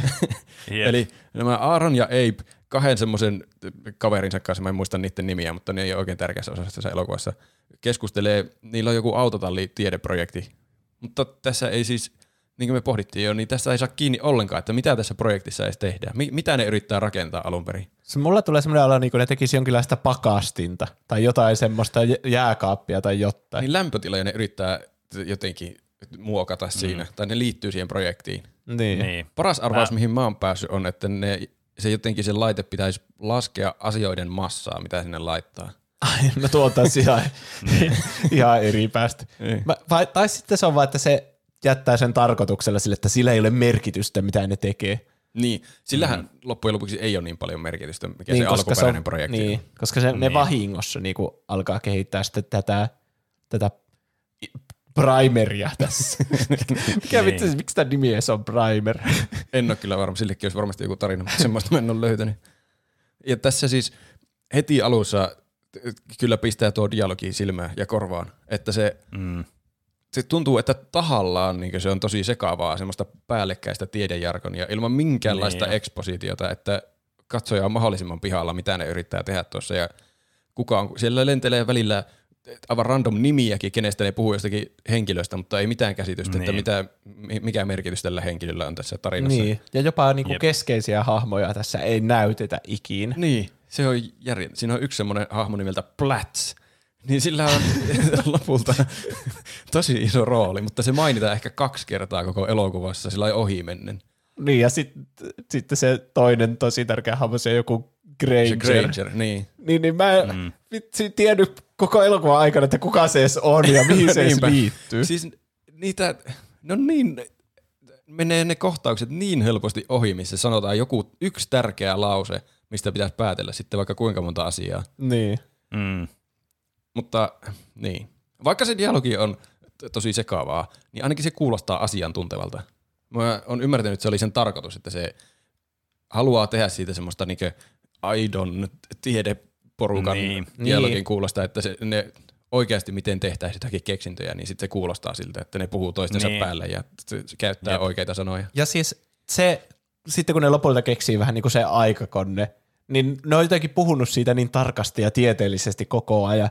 Niin mä olin sille, ei vitsi, tuo voisi muuten toimia. niin. Vaikka mä en ymmärrä, ymmärrä Pitäisikö mistä ne on puhunut aikakone? koko ajan. Niinpä. kyllä, se, kyllä se on sillain suhteellisen uskottavaa se niiden kehitysprosessi siinä, Niin. että ne oikeasti kehittää jotakin laitetta. Jep. Että silleen, että vaikka tässä alussa tuntuu, että mä en ymmärrä mitään ja mä putosin jo kärryiltä, niin se on niinku palvelee sitä elokuvan tarkoitusta, että sä sitten mm. uskot vähän niinku enemmän sen, kun ne keksii lopulta se aikakonne. Niin. Mm.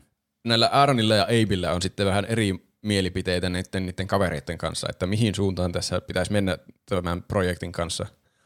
Niillä oli joku NASAn kynävertaus ja kaikkea. tässä pitää Niin. varmaan vaan tietää, että niillä on erilaiset päämäärät tässä projektissa. Kyllä. Ja Aaron ja Abe lopulta päättää jatkaa tätä vähän sillä niin salaa kahdestaan tätä projektia sinne niiden haluamaan suuntaan.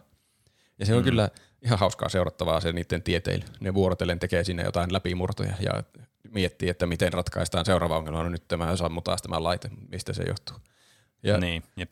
ne ei oikein tiedä, mikä laite niillä nyt edes on, mitä ne on kehittänyt siinä vaiheessa, kun ne alkaa jo huomata, että oho, tämä tekee niitä jotakin erikoista. Että tulee virtaa Niin. ilman, pat- patterit on ohjattu irti, mutta tulee silti virtaa jostakin.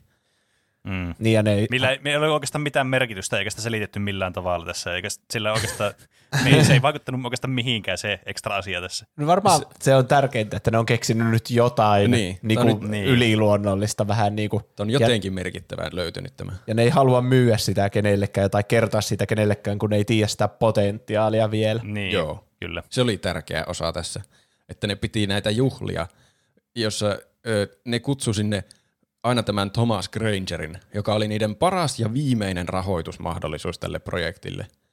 Mutta ne ei halunnut paljastaa sitä projektista niinkö mitään, koska ne ei tiennyt vielä itsekään, mikä se projekti on. Että Niin. ne ei myy sitä jollakin kolmella eurolla. Ja se, tuo Granger on myös sen Aaronin tyttökaverin isä. Kyllä. Grangerin tytär on Rachel, joka oli tämän Abein tyttöystävä. Ai, vitsi. Ja siis Me nämä suhteet menee muista. eka kerralla ihan Niin, hetkessä kyllä. ohi. Mulla tuli toisella Aha. kerralla yllätyksenä melkein, että ai niin siis okei, tuo Granger oli sukua tuolle Rachelille. Okei, Niin, mutta hetki, mutta Aaron on se, mikä siellä juhlissa sitten e- de-eskaloi sen tilanteen vai? Joo. Mutta se, se on- ei, se ei edes ole siellä juhlissa silloin, kun se uhkailee sitä sillä asseella. Niin, ainakaan. niin.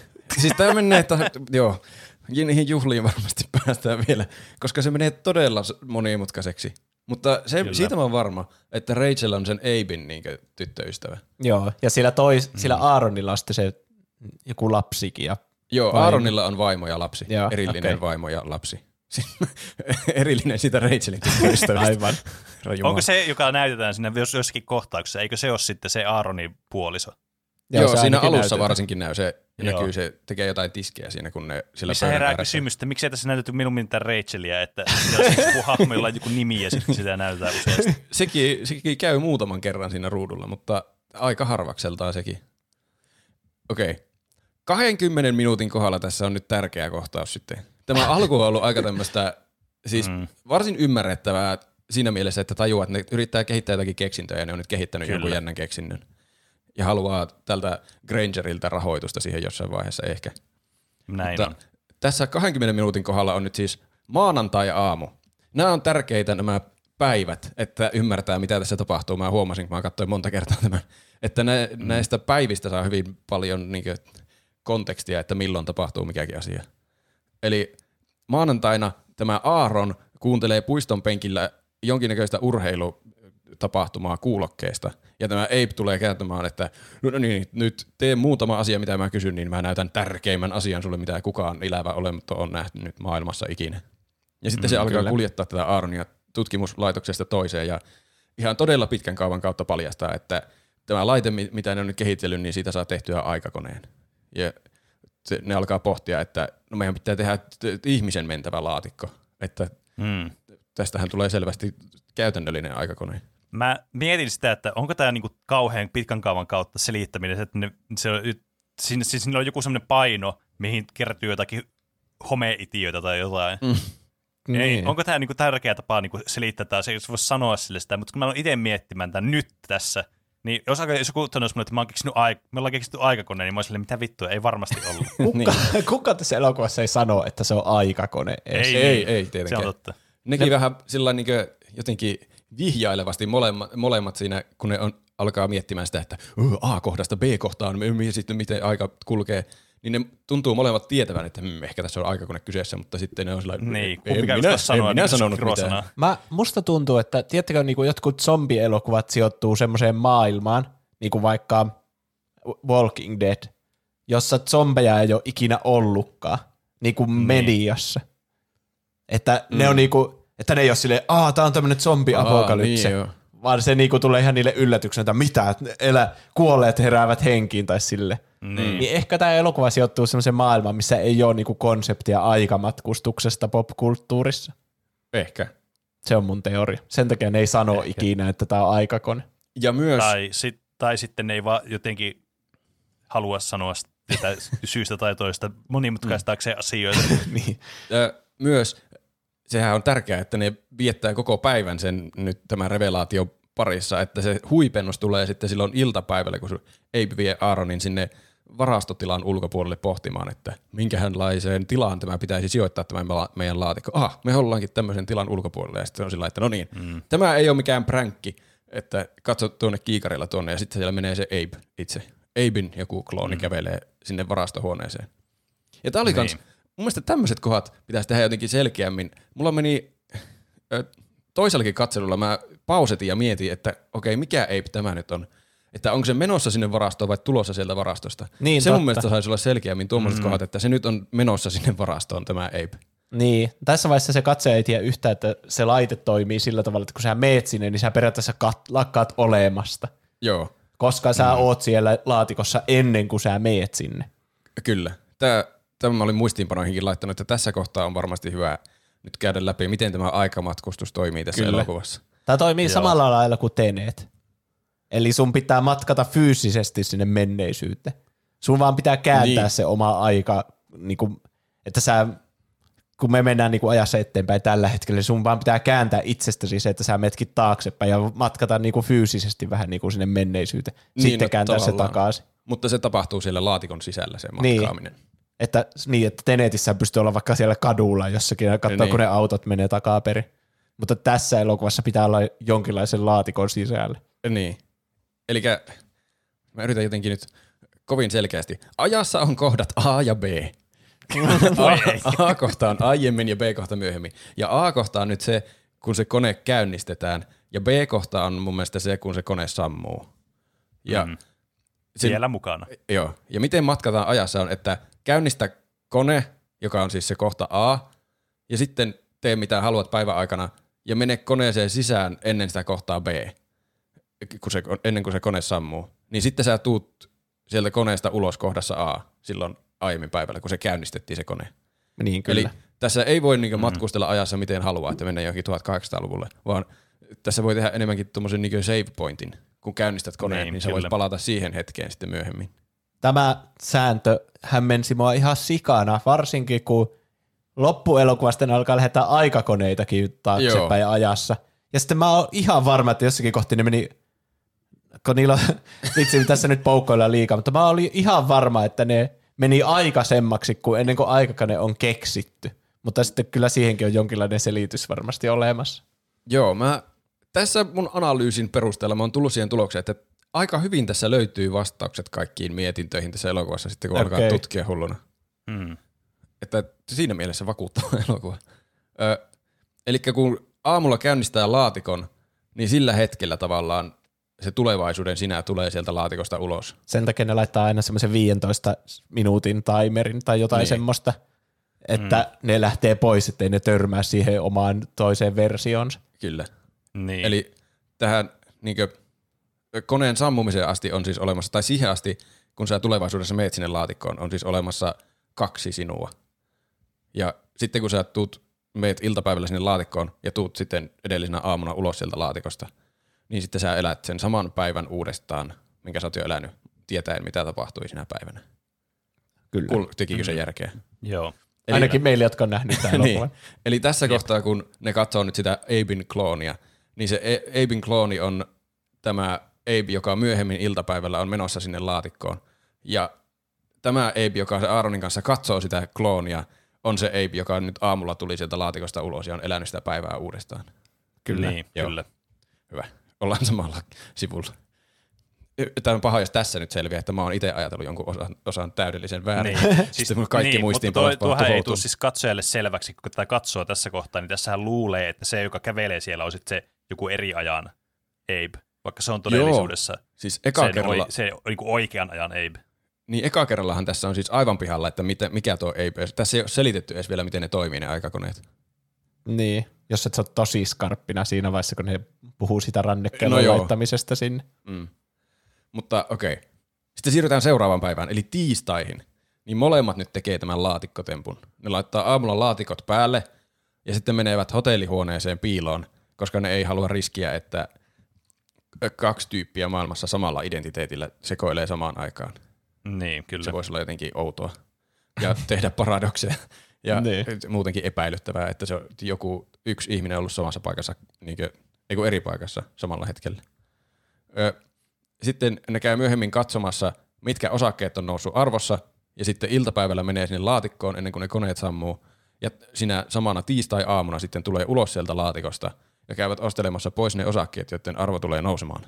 Ja step kolme on profit.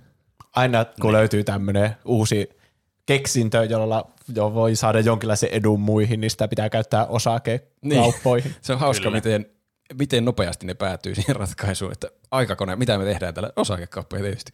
Lottoa Niin. ne myös mietti, mutta osakekaupat oli järkevämpi. Niin ehkä se osakekaupat, ne varmaan puhuukin siitä, että se on semmoinen, että niitä ei aleta epäilemään, että mitä helvettiä, Niin. miten te voitatte lotossa joka päivä tai silleen, Niin. että Mutta toisaalta, jos voitte semmoisen ultra ison loton, niin sinne sitten tulisi niin paljon rahaa, että se kyllä riittäisi loppuelämäksi, mutta jostain syystä se ei riittänyt sille Eibille kuitenkaan, vaikka niin. se Niin. otti se Aaron siinä elokuvassa sitä, että mm. ei tarvitse voittako yhdesti tässä, ei tarvitse uudestaan tehdä tätä. Niin, Totta. ne jotakin miettii, että no mutta se on vasta lauantaina ja sitten siitä, siitä ei saa niin paljon rahaa ja niin jotenkin epäilyksi sitten kuin mitä osakekaupoista. Että ne niitä pystyy, kun ne valitsi hyvin ne osakkeet, niin ne pystyy piilo, piiloutumaan sinne transaktioihin, että sitä ei edes huomaa, että ne on ostellut niitä osakkeita niin paljon.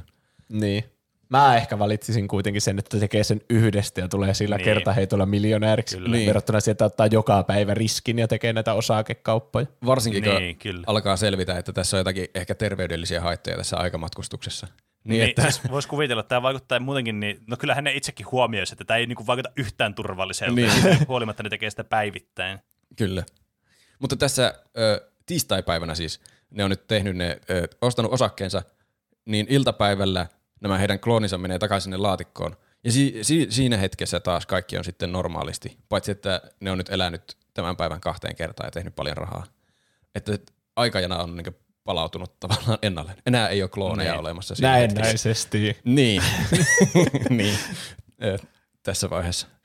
Tuota, sitten ne menee Aaronille illaksi ja keskustelee tämän Aaronin vaimon kanssa jotenkin sillä tavallaan vähän salaa, että mitä tämän aikamatkustuksen avulla voisi tehdä, vaikka ne ei ole kertonut sille vaimolle vielä, että ne on nyt keksinyt aikakoneen.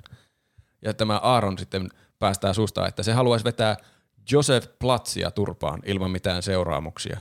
Ja tässä mainitaan Platz ehkä toisen kerran koko elokuvassa. Se mainittiin siinä mm. ihan alussa, ne mainittiin sen ihan ohimennen. Se on joku hahmo, mitä ei ikinä näy, mutta se on jotenkin tosi tärkeä tämän tarinan kannalta, koska ne haluaa mennä vetämään sitä turpaan. Niin. Se on, mä luulen, että se on jotenkin kussun niiden tiedeprojektit jossain menneisyydessä tai jotenkin vienyt niiden rahoituksen tai Ah, se on tietenkin vienyt niiden rahoituksen, koska sillä Karruutilta, Karruutilla on ollut rahoitusongelmia niiden elokuvien kanssa. Ei, mutta se on vasta tulevaisuus, mutta se sopii primary. Mä ala, Tässä yhdistyy niinku sä oikein maailma. mitä tässä ta- tarkoituksella, että me ei pystytä mukana, että se, että se näkyy, että sä et ole oikeasti tehnyt mitään tutkimustyötä tässä. Siis mm. Tämä karruut on itse aikamatka ja menee Selvästi. takaperin ajassa. Tämä on Niin. joku juoni, tämä koko lähestymiskieltokin, että se jotenkin paljastuu aivan muuksi asiaksi tulevaisuudessa Niin. vielä. Tiedätkö, mikä mua ärsyttää tässä kohtauksessa? No, Missä ehkä niin tälle, nyt jä, tälle jälkikäteen, kun sai tietää tuosta karutista noista oikean elämän piirteitä, niin ehkä se selittää jollakin tavalla, miten nämä on kirjoitettu tämä naishahmo tähän. Tämä Rachel vai, ei Rachel, kun vittu, mikä sen se joku nimi on? mä Epä-Rachel. en muista sen vaimon nimeä.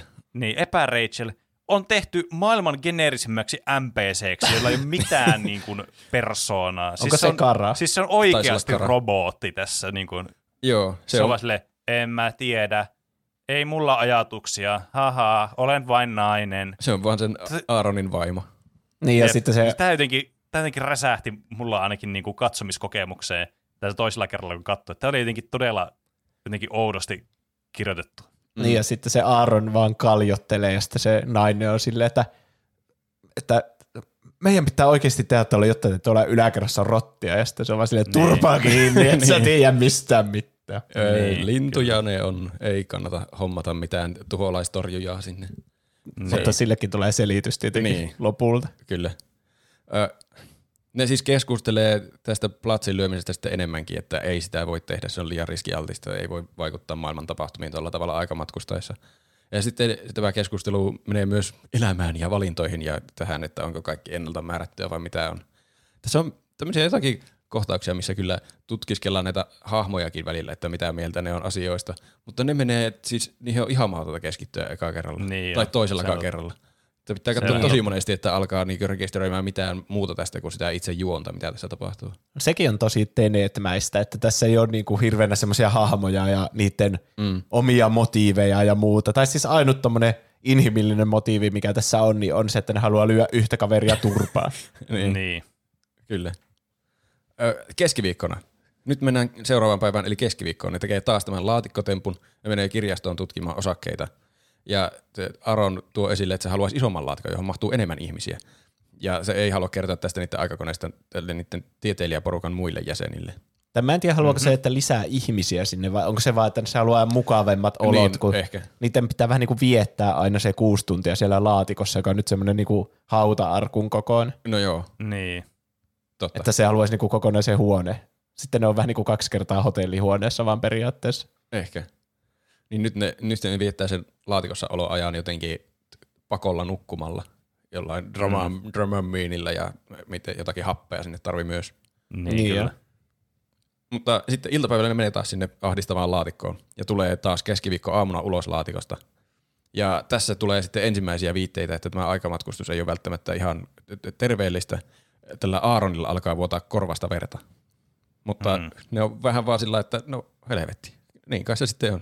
Korvasta tulee verta. Mikä on mun mielestä todella hälyttävä merkki jostakin vakavasta asiasta, jos on matkustanut mm, niin. ja korvasta vuotaa verta. Mutta se, se, on, se, on, niin kuin, se on oppinut popkulttuurista. Jos korvasta vuotaa verta, niin sitten shit has gotten real. Et se on, ei tämmöistä. Niin. Tämä on paha. Eikö se olisi sama käy saira- sairaalassa, vaikka matkustaakin ajassa? Eihän ne usko, että sä matkustat ajassa. Sä voit sanoa, että ö, en mä tiedä, miksi mulla vuotaa korvasta verta. Kerro sä, sä joutuisi niin. istumaan sillä sairaalassa ja maksaa, kun ne yrittää saada rahaa, niin ne joutuisi maksamaan vaan sairaalakustannuksia hirveästi Jenkeissä. Niin, niin on se, joo. Mieluummin se on vaan... se oikea pahis tässä elokuvassa. Ehkä. Mutta ehkä se on semmoinen merkki, että nyt lopetetaan tämä ja aletaan tehdä niin. se lottojuttu. Niin. Lauantaihin on enää muutama päivä. Niinpä. Se olisi paljon helpompaa.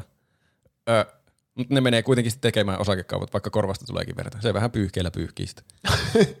niin, no sama katso siinä vaiheessa, kun ne on jo tehnyt sen, niin sen into the box tempo jo siinä no niin. vaiheessa, että niin, ei se enää auta, se maito on kaatunut jo. Kyllä. Sitten äh, siirrytään tänne autotalliin, missä niillä oli se tiedeprojekti. Ja tämän porukan nyt kaksi muuta jäsentä tulee taas sinne autotalliin. Ja ne juttelee tälle Eibille ja vi- viittaa tarinassaan Aaronin sankarina. Ja sitten tälle Eibille selviää, että maanantaina tämän toisen ylijäämä jäsenen synttärijuhlille oli tullut Rachelin ex-poikaystävä kuokkimaan jonkun haulikon kanssa. Ja sitten Aaron oli pelastanut tilanteen jotenkin disarmoinut sen haulikkokaverin ja siitä oli tullut sankari. Ja se tuomitsee Aaronin tästä tempusta. Mä en ihan, siinä on semmoinen kohtaus, kun ne etsii jotakin ihme kissaa pimeässä ja sitten se huutaa sille, että ei, sä, sä voit ottaa tommosia riskejä. Siis se on se, missä on keskellä jotain suihkulähteitä ja se näyttää niin, siltä, että se on kuvattu kännykällä. Joo. Musta tuntuu, että tämä kohtaus on lisätty jossakin post-productionissa, kun tämä tuntuu niin semmoiselta kämäseltä ja mä en saanut mitään selvää Joo, siis niin. siis mä en ymmärtänyt, mikä tämän kohtauksen niin. idea Mä en tiedä edes, mistä ne puhuu. Tai jo, silleen, niin. että... se, mä en ole varma edelleenkään, että mistä se Abe on niin vihainen. Onko se vaan vihainen siitä, että se on nyt riskeerannut elämänsä se Aaron, koska sillä on perhe ja ne on justiin keksinyt aikamatkustuksen, että nyt ei sovi kuolla jonkun haulikko-tyypin käsiin. Vai... Ja se tapahtui silloin eka iltana, kun se aikamatkustus tuli ilmi niille tyypeille. Niin. niin että se oli huono idea sitten mennä se haulikkotyypiin niin niin. kimppu. En mä tiedä. Vai että onko se, niin kun mä eka kerralla mietin, että se Abe on vihainen, että nyt se Aaron on matkanut ajassa jotenkin estämään tämän haulikkojutun, että et sä niin, voi ottaa tommosia riskejä. Siis, niin kuin tälleen jälkikäteen, jos pitäisi miettiä tätä, niin semmoinen kuva mullakin tulisi, että se on, tässä täytyy olla joku aikamatkuisessa twisti tässä sankaruudessa mukaan. Niin. Niinhän siinä onkin. Niin, mutta mun mielestä se Abe ei tiedä, niin, että mun... siinä on aikamatkustus-twisti. Saako se jotenkin tietää siinä, koska tässä yhdessä kohti tulee twisti että Aaron on oikeastikin mennyt sinne ajassa taaksepäin mm. niin kuin sinne juhliin, niin ehkä se, saako se Abe sitten tietää tästä tässä kohtauksessa? Mutta kun sehän tulee Abelle myöhemmin yllätyksenä, että se Aaron on matkanut ajassa taaksepäin niin kauas. Okay. Niin ei se tässä vaiheessa mun mielestä vielä voi tajuta sitä. Että se on jotenkin ihan muuten vaan huolestunut, että ei se saa mennä haulikkotyyppejä vastaan taistelemaan. Ne on vaan laittanut tämän kohtauksen väärään kohtaan niin. siinä editissä. Tämä on siis hämmentävä kohtaus. En ymmärrä Joo, tätä. En tämä, tämä, tämä suihkulähdekohtaus, niin tämä on, tämä on todella hämärä, niin kuin mm. kirjaimellisesti. On. on, kyllä. Joo, nämä hämärät kohtaukset, niissä huomaa kyllä sen budjetin. Ne... Joo, kyllä. Semmoinen hirveä greini vaan siinä. Niin, Mulla tulee, niin, jep. Mulla tulee jotenkin parempi fiilis vaikka meidän Megatsonen videoista, kun näkyy on kuvattu tosi pimeässä, niin, mutta ainakin niistä saa niinku paremmin selvää kuin tästä te seitsemän tonnin elokuvasta. Niin, ei Kyllä, meillä mennyt Mutta ainakin voi olla iloisia siitä, että jos, jos se meidän laatu on siinä parempaa kuin tässä, tässä niinku box office hitissä ainakin budjettiin nähden ja sitten tässä kulttiklassikossa, niin se on ehkä ihan ok laatu ja sitten ollut se Megatson. niin, niin, näin voisi kuvitella. Ö, torstaina kuitenkin taas laatikkotemppu. Ja ne menee tänne hotellihuoneeseen ja Aaronilla nyt soi puhelin taskussa, vaikka niiden piti olla täysin tämmöisessä pimennossa, että ei saa puhelimia olla kiinni seinässä tai mitään. Niin ne nyt sitten sopii, että se, se vastaa siihen puhelimeen ja puhuu vaimolleen. Öö, se on niin tavallaan normaali Aaron tässä vaiheessa, että se nyt vaan vastaa puhelimeen, niin, niin vastaisikin päivän aikana. Niin. Mutta ne sopii, että se ei nyt ota sitten sitä puhelinta mukaan sinne laatikkoon sitten, kun ne matkaa takaisin menneisyyteen, että ne ei tee vahingossa mitään paradoksia. Mun mielestä että se tuntuisi ihan itsestään selvältä, että ei oteta sitä puhelinta laatikkoon, kun Niin. Niin. ethän sä puhelinta laita mikroonkaan. niin. Se jotenkin tuntuu arvaamattomalta niin kuin kaikki ylimääräiset esineet siellä laatikossa. Ja myös, että miten voi Kyllä. vaan jäädä vahingossa puhelin taskuun tai muuta. Kyllä, ja mm. tässä on vielä se, että niin kuin, jos ne haluaa olla siinä pimennossa, niin miksi se vastaa siihen puheluun? Koska jos sillä ei olisi sitä puhelinta mukana siellä, niin eihän se vastaisi muutenkaan siihen puheluun. Et mitä tämä muuttaa? Tää, että, sille, että, se va- että se ei vastaisi siihen puheluun versus, että sillä ei ole sitä puhelinta siellä hotellihuoneessa ollenkaan. En tiedä. Mutta tämä Aaron, tästä huomaa, että Totta. tämä on vähän tämmöinen rohkeampi kaveri kuin tämä Abe. Abe on semmoinen varovainen, että ei nyt, ei ajan Niin. paradoksia, mutta tämä Aaron vaan vähän niin. Niin. testailee Willy Nilly asioita, Niin. että voisiko niin, no tällä se, on, se on kyllä totta. No siis periaatteessa jälkikäteen ajateltuna se maito on jo niinku kaatunut Niin. tai koko vitsin lehmä on teurastettu Niin. tässä vaiheessa. Tämä Aaronhan on jo testannut kaiken mahdollisen tässä vaiheessa Abein tietämättä. Mut Niin. Siihen, siihen päästään vielä, herra Jumala. Ah, ö, ne menee nyt sinne laatikkoon ja torstai aamuna tulee sitten laatikosta taas ulos. Ja Aaronilla soi taas puhelin. Eli se otti sen puhelimen nyt sinne laatikkoon mukaan, vaikka ei pitänyt ottaa. Kuinka vitsin pöljä se on, ärsyttävää. Niin. Ja sekin vaan, se ohittaa sen vaan sillä oho, no, mä unohdin puhelimen taskuun, hups. Ehkä sillä tarkoituksena se, koska ei haluaisi tietoisesti tehdä paradokseja, niin sitten on tommonen vähän niin kuin, että "Aa, se oli vahinko, ne loi vahingossa niin. Niin. paradoksi. Ja että ne sais tietää, että mitä tapahtuu, jos tulee paradoksi. Että Niin. Kaatuuko Niin. koko maailma siihen vai ei. Mä luulen, että tämä... Aika iso riski ottaa kuitenkin tuossa. Mä luulen, Niin. että tämä Aaron, niin kuin, ehkä se on vaan tämä puhelinkeissi nyt tapaa tuoda tälle Eipille esille, että paradoksit ei ole pahasta.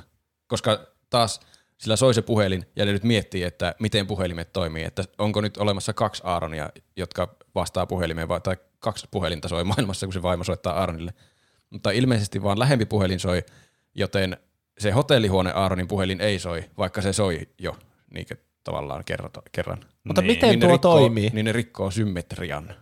Niin, mutta miten tuo käytännössä toimii, koska nehän puhelimet on ollut olemassa molemmat. Ja onko jotenkin Niin. olemassa alkuperäinen aikajana, jossa sillä ei ollut puhelinta siellä kopissa?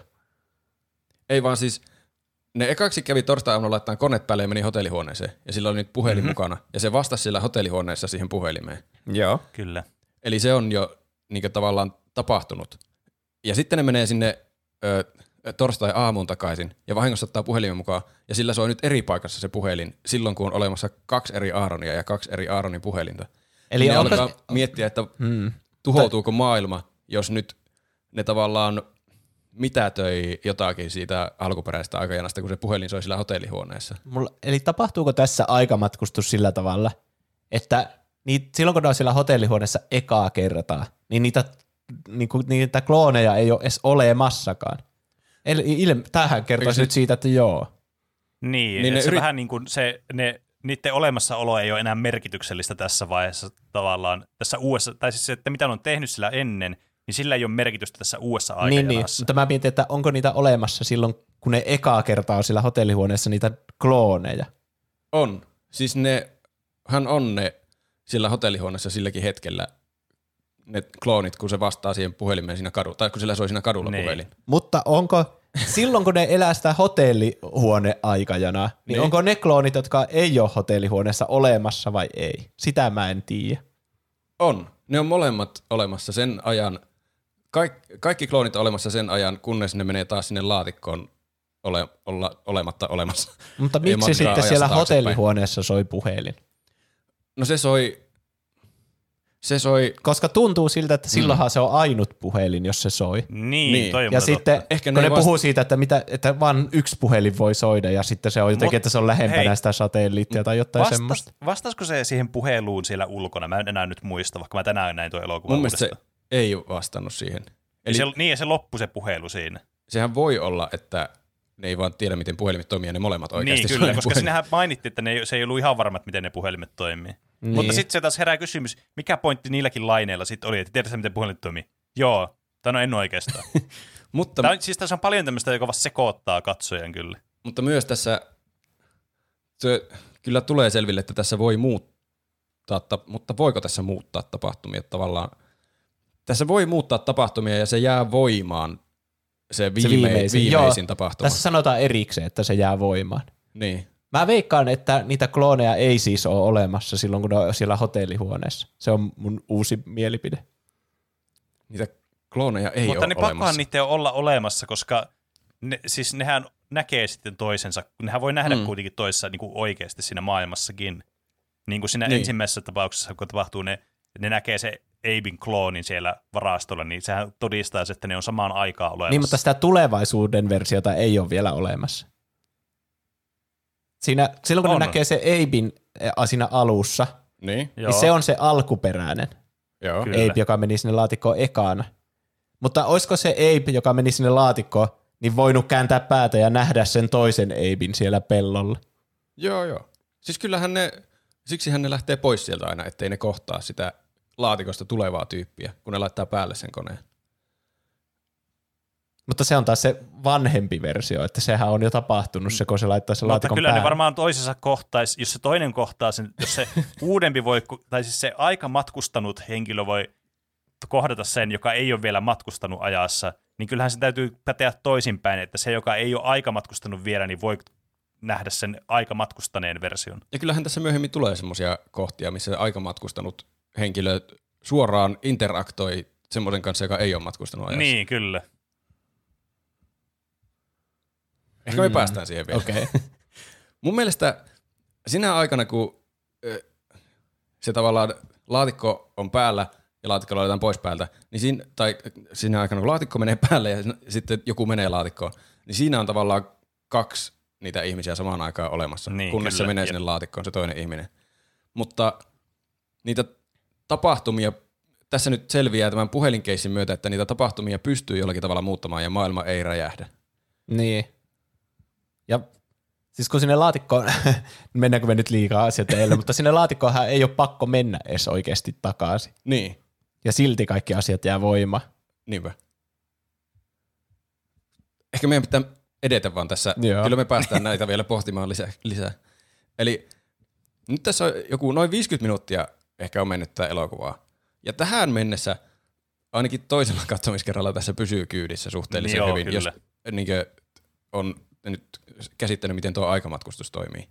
Mutta sitten tässä tuntuu, että on seurattu niin samoja tyyppejä heidän omasta näkökulmasta, vaikka matkustavatkin ajassa, mutta niin Mm. se on välillä sekaava, että mikä päivä nyt on menossa ja mihin aamuun ne nyt siirtyy ja sillä tavalla. Mutta sitten kun sen tajuaa, niin tajuaa, että miten ne menee. Mutta tämän jälkeen mm. noin 50 minu- 56 minuutin kohdalla alkaa viimeistään pudota kyvistä. Ehkä toisellekin Kyllä. Joo, Siis todellakin. jep, viimeinen 15 minuuttia on vaan tätä kaaosta. Joo. Mä luulin, että mä ymmärtäisin tämän sen perusteella, että mä oon nähnyt tämän ja tiesin vähän niin kuin Niin, tämän kyllä. twistin tulevan, mutta siltikään mä en ymmärrä yhtään tässä Jep. Niinpä. viimeiset 20 minuuttia, että mitä tässä tapahtuu. Eli nyt on perjantai-aamuyö. Ja tää- täällä Eibin kadulla jotkut huligaaniteinit herättää koko naapurustun, ne laittaa autojen varashälyttimet soimaan. Niin tämä Abe menee Aaronille ja ehdottaa sille suunnitelmaa, että no niin, nyt meillä on hyvä tilaisuus, että lähdetään äkkiä liikkeelle, käydään vetämässä sitä platsia turpaa, mitä me ollaan haluttu nyt tehdä koko elokuvan ajan jostain syystä. Ja sitten mennään sinne laatikkoon, ja sitten laatikosta tullessa käydään pelottelemassa ne teinit pois, jotta sitten ne ei aiheuta sitä älämölöä, ja tämä alkuperäinen Abe nukkuu hyvin koko yön.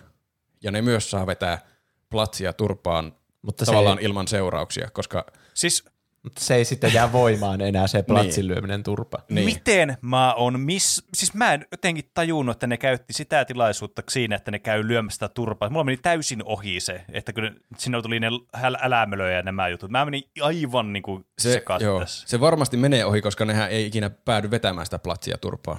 Että se Niin. unohtuu tosi nopeasti se homma. Koska ö, Se, No tästä- tästä... se tekee tästä erittäin sekaavan, että olisi edes antanut rauhan vähän niin kuin tälle kohtaukselle, missä ne lyö turpaa sitä platseja ja sitten eri juttu olisi ollut se, mitä tapahtuu Niin. seuraavana. Kyllä. Ja tässä nyt on tärkeää tietää, moni miettii varmasti, jos ei ole katsonut elokuvaa, että eihän tuo toimi niin, koska niillä pystyy tekemään vaan se savepointi, että jos nuo laatikot ei ole ollut valmiiksi päällä. Mutta ne laatikot on ollut ilmeisesti valmiiksi päällä, tämä ei paljasta, että ne se on aina niin edellisenä iltana vi- viideltä illalla käynyt laittamassa ne laatikot päälle. Varalta, Niin, että niillä voisi matkustaa, jos haluaa. kyllä. Eli nyt ne aikoo mennä sitten, käy lyömässä platsia turpaan ja matkustaa edelliseen päivään kello viiteen ilmeisesti. ja sitten yöllä käy pelottelemassa ne teinit pois sieltä, jolloin se alkuperäinen ei nukkuu hyvin, eikä sitten käy herättämässä tätä Aaronia, eikä ne lähde sille platsin lyömisreissulle. Mutta minne Kyllä, ne sitten... tässä ei mutta mitään järkeä enää sitten, koska miten ne voi olla siellä to- tulevaisuudessa sitten. Tai Mutta ne menee kuitenkin, siinä Minne? ne sanoo, että ainakin ne menee sitten ne laatikkoon ne kloonit lopulta, vaikka ne nukkuukin yönsä hyvin. Mutta miten ne... Tähän mennessä niiden on pä- pitänyt päätyä niiksi versioiksi, mitkä ne on niinku tällä hetkellä. Tai... Niin. että minne aikaan ne sitten matkustaisi, jos se nukkuu hy- hy- hyvän yön, niin eihän se silloin matkusta ajassa taaksepäin sinne kello viiteen, vaan silloinhan se meni sinne aamu yhdeksään, niin kuin ne on tehnyt joka päivä. Niin, mä en tiedä, olisiko ne tässä tilanteessa sitten matkustanut edelliseen päivään kello viiteen vai... Mi- niin, Miksi? Sen, Koska eihän, miksi ne olisi matkustanut yhtäkkiä edelliseen iltaan kello viiteen, kun tähän mennessä ne on matkustanut joka kerta aamu yhdeksään? en tiedä. Tai sitten ne on jo vakuuttunut tässä vaiheessa niin kovasti siitä, että ne voi vaan muutella noin radikaalisti asiat, että kunhan ne menee johonkin laatikkoon ne, ne Mutta ne ei yhtään mieti, että sitten niitä on kaksi yhtä aikaa niitä. Jos ne me käy lyömässä mm. platsia turpaa, ja sitten ne toiset versiot ei tiedä siitä, niin nehän jatkaa elämää normaalisti. Ja sitten niitä on vähän niin kuin kahdet, niitä molempia. niin, kunnes ne menee laatikkoon. Niin, mutta jos ne menee laatikkoon, niin sitten sieltä joku tulee ulos silloin aamulla. Niin, niin. mitä ne tekee Niin. niin. sille? Aikooko ne vaan murhata ne kunnon niinku niiden kloonit sitten? Nyt kyllä tuli, tuli kyllä sellainen niin kuin sudden spoileri sieltä. Tuli että kyllä. Herra Jumala. Tuo voi laittaa sen pitkän piin. Joo. Jos tuossa kuuluu semmoinen niin tietäkää, että Juusa spoilasi jonkun elokuvan täydellisesti. Kyllä, siis aivan niin kuin spontaanisti, todella radikaalisti. Ei, milloinhan tulee semmoinen, että sen saa spoilata? En mä tiedä. Pitääkö tuo Niin. laittaa piip? Ai niin. Tämä teet äh, Roopen editoimisesta vaikeaa. Piippejä joka puolella. Mä en tiedä, osaanko mä edes tehdä Mä sanon, piippiä. mä sanon sen, että sitten kun se on 20 vuotta vanha, niin sitten se on, niinku, sit se on ihan niinku ok. Eli vuoden päästä niin se tai joku pitää tuonkin nyt editoida. Ja toi vuosikin pitää editoida. Mä lopetan tämän tähän tällaisen. Ehkä vaan julkaistaan tämä jakso silloin sen verran vuosien päästä, että mun ei tarvitse editoida. Aika matkustaa. Sitten kun tää tulee tämä jakso ulos, tai silloin kun tulee se aika, kun mä mainitsin tuossa niin sitten, sitten tulee se sensuroimaton versio. Joo. Ah, joo. Apua, mistä me edes puhuttiin? Niin, no tässä, koska mulla on vieläkin yksi kysymys, mitä mä en tiedä tästä elokuvasta, minkä mä paljastan sitten lopuksi, mä voin miettiä vastausta siihen. Mutta tämä on nyt Okei. toinen selvästi kysymys.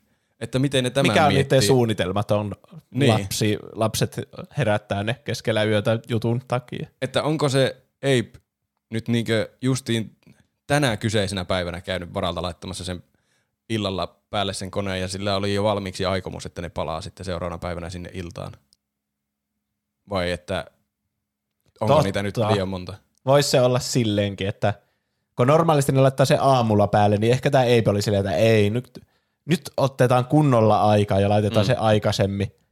Totta, koska eihän tässä vaiheessa niillä ole, ei kun niin, mutta mä oon vähän niin kuin ajattelin, että se on laittanut iltasi sen päälle seitsemältä ja sitten pois päältä. Niin. Ja sitten niinku, sie- sille, että ne laitteet on päällä, mutta kukaan ei käytä niitä.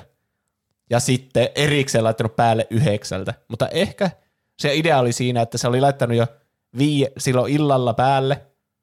Ja sitten niiden oli just se tarkoitus mennä vähän enemmän taaksepäin sinä päivänä kuin normaalisti. Joo. Joo. Sovitaan sille. Ehkä Ehkä me- niin silloin ne kloonit Joo. katoaisi. Ja silloin aivoissa on vielä järkeä.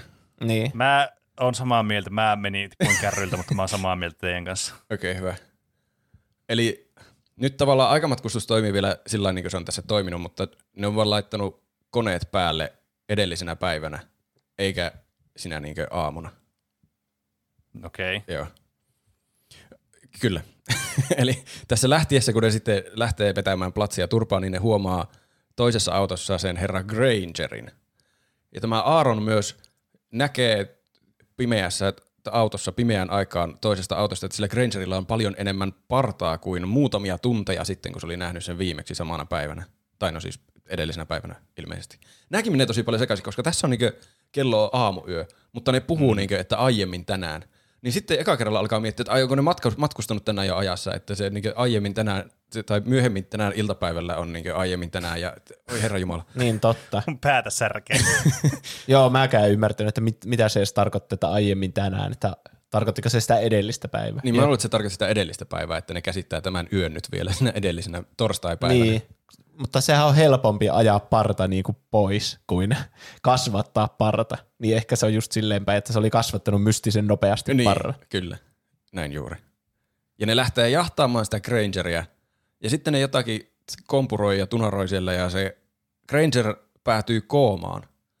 Ja sitä mä mietin, se myös oli siis aivan käsittämätöntä mulla eka, ekalla kerralla, että miksi se joutui yhtäkkiä koomaan. Kuka edes on tämä vetun Granger ja miksi se on koomassa ja mitä ne tekee sille.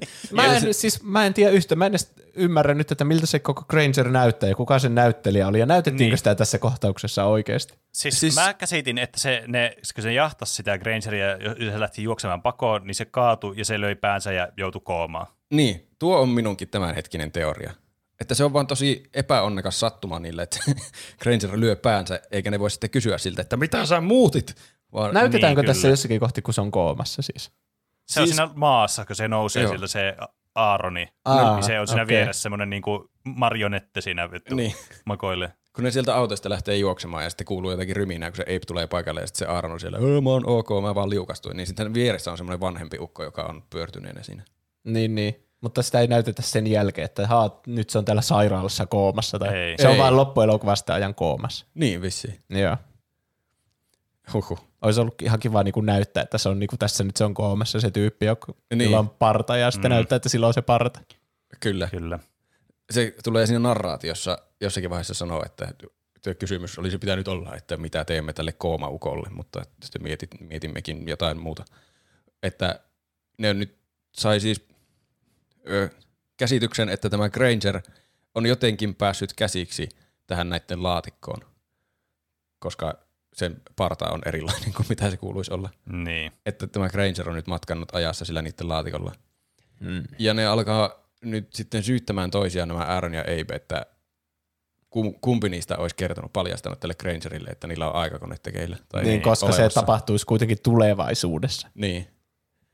Ja ne myös miettii kuumeisesti, että mitä tämä Granger on muuttanut, kun se on nyt matkannut ajassa. Että onko nyt jotakin muuttunut selvästi jotenkin radikaalisti, että niiden pitäisi korjata tämä jollain tapaa.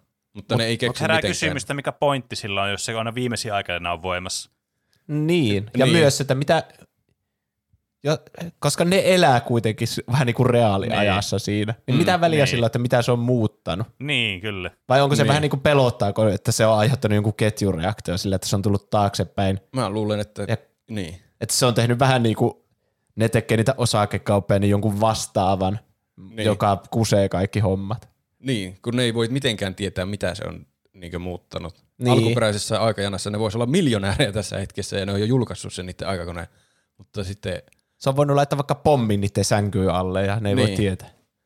Niin tämä Ape sitten ö, päättää turvautua varasuunnitelmaan. Ja tässä tulee suuri twisti tässä elokuvassa, joka sekin kyllä kelataan läpi aivan hirveätä vauhtia, että siitä ei niin. rekisteröidä mitään. Mutta tärkeää on sana fail-safe machine. Sen mm. ehkä ehtii rekisteröidä, että ah, okei, okay, fail-safe machine. Eli tämä... Mun oli huvittava, kun se sanoi, että tästä lähtien kutsun sitä failsafe machineiksi. Musta tuntuu, niin. että se ei sanonut sitä enää sen jälkeen kertaakaan failsafe niin, machineiksi. en kyllä muista. Oh. Mutta tämä Ape on siis kyhännyt salaa tämmöisen lisälaatikon nyt eri varastoon, joka on tämmöinen nyt siis failsafe-laatikko.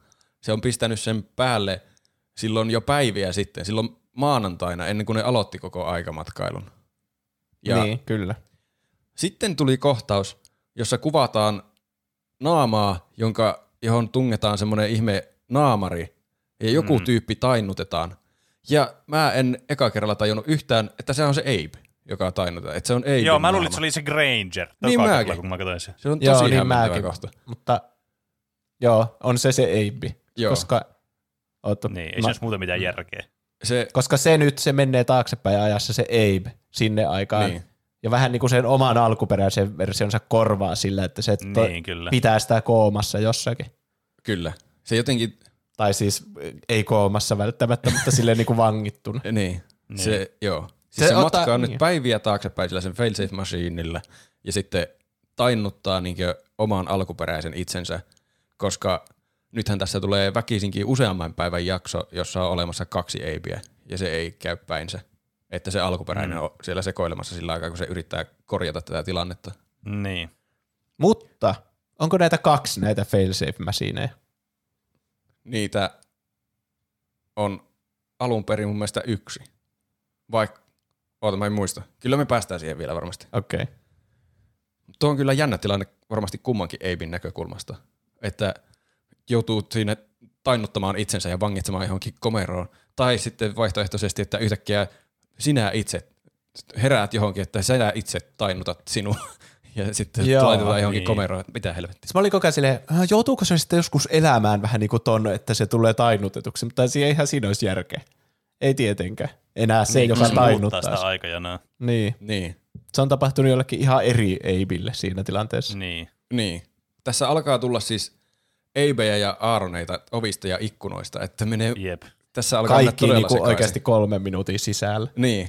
Joo, ja ne tapahtuu niin nopeasti kaikki. Jos tässä tapahtuisi vähän hitaammin nämä loppuasiat, niin ehkä se niin. tajuaisi helpommin. Mielellään sille, että ne on vähän niin kuin selitetty niin kuin meille katsojille. niin. Mä aina, mä aina kritisoin sitä, että katsoja pidetään tyhmänä, mutta mä kritisoin tässä nyt sitä, että katsoja pidetään nyt liian fiksuna.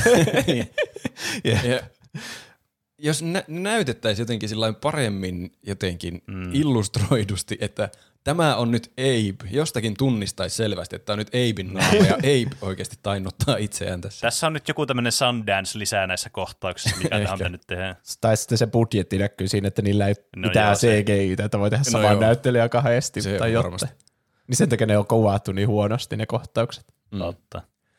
Mutta joka tapauksessa se on nyt lukinut itsensä sinne johonkin komeroon, tai sen edellisen itsensä, ja menee taas nyt mennään, ollaan taas siis siinä maanantai-aamussa, kun se Aaron oli siellä puiston penkillä. Niin tämä Joo. ei menee taas sinne Aaronin juttu sille puiston penkille. Mutta sen sijaan, että se pitäisi sen puheen, että oh, mä näytän sulle mahtavan asian, mä oon tehnyt aikakoneen, niin se pyörtyy. Päätyy koomaan. Kaikki on koomassa. Miksi se pyörtyy? Se on mä luulen, taas. Mä luulen, että siinä selitettiin, kuinka fyysisesti rankkaa on matkata ajassa taaksepäin niin monta päivää. Mm. Niin mä luulen, että se on pelkästään sen takia, että sillä on joku hirveä nestehukka okay. ja niin, se, se oli kuitenkin... ravintoa aikoihin ja mitä kaikkea. Niin, se oli siis, kun niiden pitää reaaliajassa olla sillä kopissa kuitenkin. Niin, se oli niin. nyt ollut niinku monta päivää siellä ha, niinku arkussa ja niin, sinähän näytetään, niin. kun se ottaa vitsi jotain Doritokseja sinne mukka. niin. Ruoka on luksusta. Se jotakin nesteytystä piti saada monta litraa niin minimissään ja niin. niin. jotain happeja, mitäköhän kaikkea sinne tarvii. Että kai se on raskasta sitten matkalla ajassa noin pitkä aika. Se on mun teoria. Se voi olla myös, että se jotenkin että se alkaa vaikuttaa muutenkin se aikamatkustus siihen. Mm. Mutta, eikö se, mutta mä ymmärsin, että tässä nyt sen agenda oli kuitenkin se, että se ei kerro sitä aikamatkustuksesta, että se voi mitätöidä ne tavallaan ne niiden aikamatkustussekoilut. Joten Ehkä. herää kysymys, että miksi se vaikuttaa niin dramaattiselta se pyörtyminen siinä, jos sen pointti oli kuitenkin, että se ei aio kertoa sille Aaronille nyt sitä aikamatkustusta?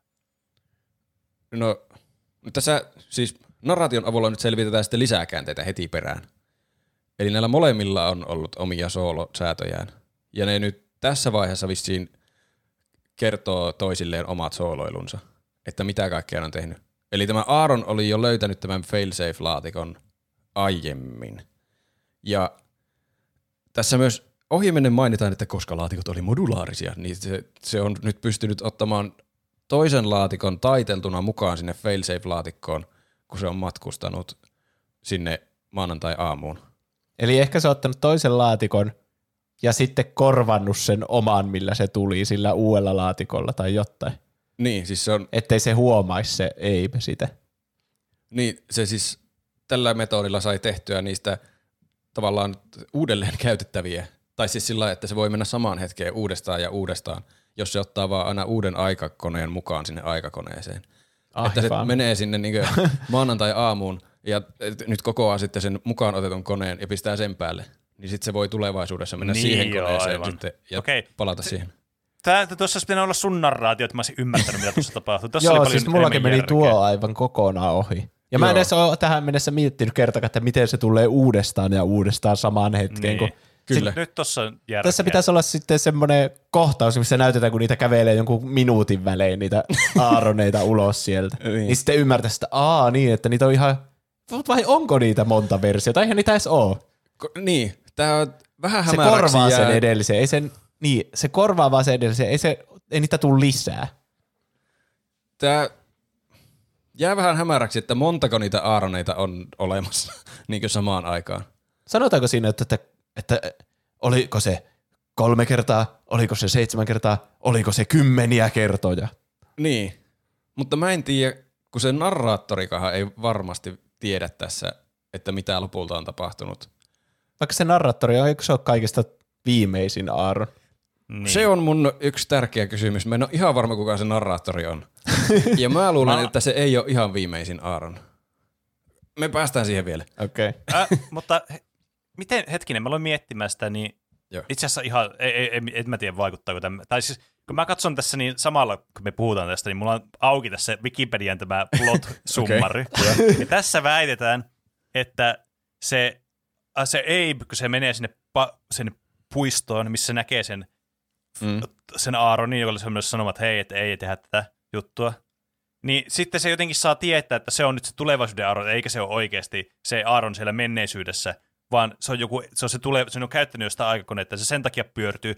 Miten vittu se voi tietää, että se on se? No siis se, sehän Sillä voi olla, joku- se voi olla myös sen takia se pyörtyminen, vaikka se kuulostaakin oudolta, koska se Aaron ö, puhuu siinä ne repliikit, niin kuin ne tapahtui silloin alunperin, alkuperäisellä aikajanalla. Kyllä, mutta ei se voi kuulla niitä sinne jonnekin metrien päähän, kun se on sen korvassa. Mutta se niin vastailee aivan epäloogisesti sille, että se Abe puhuu niin eri repliikit, mitä se alun perin puhuu, mutta se Aaron puhuu vieläkin niitä. Niin ehkä se siitä jotenkin tajuaa Aa, sitten. Aivan. Niin. Että tuo yrittää käyttäytyä vaan samalla lailla kuin viimeksi, mutta se ei... Niin. Koska se Aaron, joka saa korvanappiin niitä, niin ei ole oikeasti elänyt sitä autenttista tilannetta, missä se sanoo ne repliikit. Niin sitten se vaan toistaa niitä silleen sokeana, mitä se korvaan kuulee. Koska se luulee, että sen pitää sanoa ne. Mutta sitten se onkin eri Abe vähän niin kuin. Niin sitten Mm. se Niin. Abe, se alkuperäinen Abe on silleen, what, että nyt tuo huijaa tuolla korvanapilla. Mä veikkaan, Ei että se on se. Okei, meidän pitää mennä järjestyksessä. Mä menen itsekin sekaisin.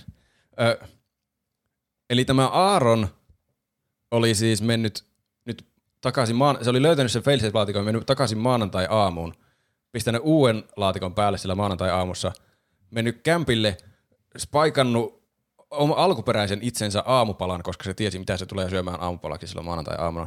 Joo. Ja se alkuperäinen Aaron pyörtyi sitten siihen, oh, oh, I'm fainted. Ja sitten se otti sen olkapäille ja vei ullakolle piiloon. Kyllä, Mikä selittää ne rotat siellä ullakolla. kyllä. Niin, kyllä. Sitä foreshadowettiin, kyllä. Joo, siinä on järkeä. Eli Ja siinä se, myös se on jo Aaron- siellä, eli se on jo tapahtunut siinä heti ekalla kerralla, kun me nähdään tämä elokuva. Että Joo. se ei ole se alkuperäinen Aaron, vaan Eli- se on jo uu, toinen Aaron, joka on mennyt ainakin yhdesti koko homma ollut läpi kerran. Tämä on ainakin Aaronin toinen iteraatio, Niin. vähintään. Mutta sitten tässä vaiheessa tämä narraatio alkaa puhua mun mielestä ehkä ensimmäistä kertaa ekassa persoonassa. Eli annetaan vihje, että kuka tämä on tämä kertoja tässä. Se sanoo jotakin, että kun Aaron tuli takaisin toisen kerran, se ei ollut niin helppoa. Hän ei odottanut, että tappelisin vastaan, ja taistelun jälkeen hän ei jaksanut viedä minua.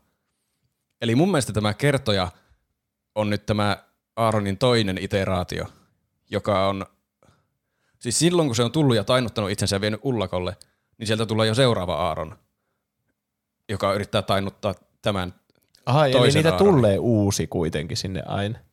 Mun mielestä niitä tulee ainakin se kolmas. Okay. Koska, niin, koska siinä on se yksi kohta, missä se ryömii sieltä ylhäältä alas. Mä mietin, että mikä vittu tämä kohtaus on tässä.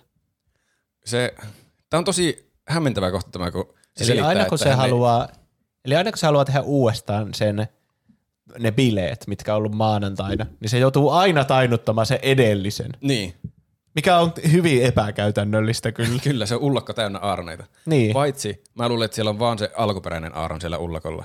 Niin. koska tämä kertoja Aaron, joka on mun mielestä se kerran failsafe-laatikkoa käyttänyt Aaron, sanoo siinä, että mä tappelin vastaan sitä niin kolmatta Aaronia, ja se ei jaksanut viedä mua sinne ullakolle. Mutta tuota, tämä Aaron kakkonen, joka on käyty, ja tämä kertoja Aaron, se sanoo, että se lähdin kuitenkin vaan pois, että tämä Aaron kolmonen oli selvästi investoituneempi tähän suunnitelmaan, jota se oli aikonut tehdä tämä Aaron kakkonen, koska se kolmonenhan on jo tehnyt sen osan siitä suunnitelmasta. Niin se on jo tehnyt sen, mitä se, mitä se kakkonen halusi tehdä, niin se kolmonen on jo tehnyt sen. Niin, niin. sen kakkosella menee kaikki motiin sitten tehdä se itse. Niin. Eli tässä alkaa olla niin monta Aaronia ja jopa Abea, että, että siis ei sormet riitä enää. Mulla on viisi sormea. Mun mielestä... Viisi, kymmenen. kyllä. Mun mielestä nyt on olemassa niinku kaksi Eibiä ja kolme Aaronia. Niin, kyllä. Ehkä. Ö, ja mikä tämän Aaron kakkosen suunnitelma oli siis käsittääkseni, oli, että se nauhoittaa nyt kaikki keskustelunsa siltä maanantailta semmoiseen, että se voi kuunnella sitten seuraavalla kierroksella, kun se palaa taas takaisin sinne, niin se voi kuunnella korvanapista muutaman sekunnin etukäteen kaikkia tapahtumia siltä päivältä ja se tietää tarkalleen, mitä tulee tapahtumaan maailmassa. Ja Kyllä. se voi, niin kuin, sillä on semmoinen ennustusnappi sitten olemassa. Eli se, kuka me nähdään siinä elokuvassa, niin ei oikeasti kuuntele mitään, vaan se nauhoittaa. Niin, sitä mä mietin, että kumpi se näistä on. Onko se tämä nauhoittava Aaron, joka, jolle alun perin ei tulee kertomaan, että me ollaan kehitetty aikakone, vai onko se se, joka kuuntelee jo niitä keskusteluja? Sitä mä en tiedä. Eli onko se kakkonen vai kolmonen, kuka elää tässä elokuvan aikana? Niin. Sitä mä en se, ole varma. Vai onko se just, että sillä ei ole merkitystä? Tai jotain. niin tämä on tosi vaikea, että miten ne toimii, koska jos se uusin jää aina voimaan, niin sillä perusteellahan se niinkö olisi se kolmonen, joka jo kuuntelee niitä keskusteluja. Mutta eihän Mutta, me tässä elokuvassa selvästikään seurata sitä voimaa jäänyt vähän kes- sitä niin. aikajana, koska se ei ole ainakaan se Abe, joka tulee takaisin, niin se elokuvaaja. Niin, koska Abekin on mennyt kerran takaisin. Niin onko se sitten, että se on niinkö Abe ykkönen ja Aaron kakkonen siinä alkuperäisessä, ja sitten päätyy, sitten kun ne on mennyt vielä kertaalleen molemmat takaisin, niin siinä on niinkö Aaron kolmonen ja Abe kakkonen. Ja Aaron kolmonen sanoi, että se on, se sanoo siitä kolmosesta, että se on, niin kuin haluaa, se uskoo enemmän tähän, se ajattelee, että se haluaa korjata ne bileet vähän niin kuin. Niin. niin sitten se kakkonen on se, joka tekee sen, ju, lop, sen niin kuin narraation jonnekin nauhalle, ja sitten menee sinne lentokentälle. Ja sitten se Abe on kanssa se kakkonen, joka tuli koko jutun taaksepäin. Ja sitten niillä on se viimeinen keskustelu, että niin mitä kun... vittua me nyt tehdään, kun näitä on niin paljon näitä. Mä, mä, mä, siis mä oon luovuttanut nyt, mä, niin kuin, mä, enää pysy, mä en ole pysynyt perässä enää pitkään aikaa. Okay. Se lentokenttäkohtaus on siis lopussa jo toinen. Mä en ole ihan varma, kuka Aaron siellä on. Että onko se se uusin Aaron. Mä sen perusteella, että se sanoo, että se uusin, uudempi Aaron on, niin kuin, haluaa enemmän, mitä, miten se sanookaan? Että se on niinku enemmän sitoutunut siihen sen tehtävään. Niin. Niin sillä perusteellahan se olisi se kolmonen, joka jäi sinne luuppiin vähän niin kuin. Ja sitten kakkonen on se, joka lähtee vegeen siitä. Mutta kolmosenkinhan pitää jossakin vaiheessa lähteä pois, koska se ykkönen on olemassa vielä siellä ullakolla ja ryömii ulos sieltä. Mä, niin, mä, totta. Siis, mä täysin sanoa, mä en, en mä varma, että onko tämä hyvä elokuva, nyt mä alan miettimään tätä. Onko tämä oikeasti Tää... ihan aukoton elokuva? Ehkä tämä vaan tekee sellaisen taikatempun, että niin. täällä tuntuu, että tässä on joku järki, mutta sitten tässä ei olekaan. Vähän niin kuin... Niin, siis, mutta niin. se on aika hyvä, että tuntuu, että kaikessa on järki, sitten kun miettii vaan niin. päänsä puhki niitä. Ehkä. Katsotaan, äh, onko niin. kaikessa järki. Oh. Mihin me jäätiin? Niin, se kakkonen aika siis nauhoittaa kaikki keskustelunsa ja sitten tietää, mitä tapahtuu. Ja tämä silloin alkuperäisesti se ei ollut siis se alkuperäinen Aaron, vaan se oli nyt se kakkositeraatio Aaron. Ja se ei kuunnellutkaan urheilua, vaan nauhoitti sitä keskustelua, mitä ne kävi. Kyllä. Ja myös ne vaimon ullakko äänet oli alkuperäinen Aaron, joka jotakin rapisteli siellä. Ja se kakkos Aaron on sillä, että älä välitä niistä, ne on vain lintuja, ei kutsuta tuholaistorjuja. Muuten paljastuu Aaron tuolta ullakolta. Mm. Ja nyt tämä oli niinku semmoista flashbackia melkein. Se on paha, kun aikamatkustelua, kun se tulee tämmöinen flashback ja narraatio avulla kerrotaan. Flashback tulevaisuuteen. Ja, niin, ja nyt palataan niin lainausmerkeissä nykyaikaan, kun nämä kertoo toisilleen, mitä ne on tehnyt niin matkustanut ajassa. Ja tämä Aaron nyt ilmeisesti päivittää Eibin tietoja näistä tapahtumista, ja se antaa Eibille oman tämmöisen korvanapin, mistä kuuluu Aaronin edellisellä kierroksella nauhoittamaa elämä. Ja se käy tämän nauhoituksen tahdissa kutsumassa sen Rachelin ex-poikaystävän sinne synttärijuhliin. Mua Eli... ärsyttää, että miksei sitä näytetty siinä alkuperäisessä aikana sitä, että se kutsuu sen sinne synttärijuhliin, tai miksei niitä synttärijuhlia näytetty siinä alkuperäisessä niin, elokuvassa. Niin. ihan puskista, että miksi tällä synttärijuhlilla on niinku mitään merkitystä tässä. Niinpä. Se olisi hyvä, jos niistä synttärijuhlista näytettäisiin jotakin kyllä. Se, se selkeyttäisi varmasti. niin. Mutta tässä nyt siis mä eilen vasta tajusin, se on, kun mä olin kattonut jo varmaan kolmesti tämän elokuvan, niin vasta tajusin, että niin, siis tämä Aaronhan itse kutsui sen ex-poikaystävän sinne juhliin, että ei se olisi muuten päätynyt se haulikkomies sinne. Että se oli jotenkin niin tärkeää nyt saada tämä koko synttäri-episodi, että se orkestroi tämän koko jutun itse. Kai. M- miksi? Niin ja se ei yritä estää sitä, että se tuo sen haulikon. Sen suunnitelma on, mä veikkaan, että se suunnitelma oli just, että se haluaa, että se tulee haulikon kanssa sinne. Niin. Ja että se ei tietenkään halua, että se tappaa ketään, mutta että poliisi veisi sen vankila. Kyllä. Se on munkin mielestä sen suunnitelma. Eli oliko sillä vaan tuommoinen itsekäs motiivi vaan tuossa saada se vankilaan? No niin siis kai. Tavallaan itsekäs motiivi, että se haluaa olla sankari. Mutta mä muistiinpanoja kirjoittaessa ymmärsin yhden jutun, ö, ehkä, tai ainakin teoria olemassa. Ne menee sinne autotalliin käymään nyt keskustelua, että siinä tulee nyt selville tämä, että koko tämän aikamatkustushomman ideana on saada tämän Rachelin eksä vankilaan, kun se tulee sen haulikon kanssa heilumaan. Ja se on nyt kutsunut se Aaron itse sen eksän sinne juhliin. Että tätä siihen, koko ongelma niin. ei olisi ollut, jos se ei olisi tehnyt mitään. Ja sillä on hyvä tilaisuus kumota se. Ja niin.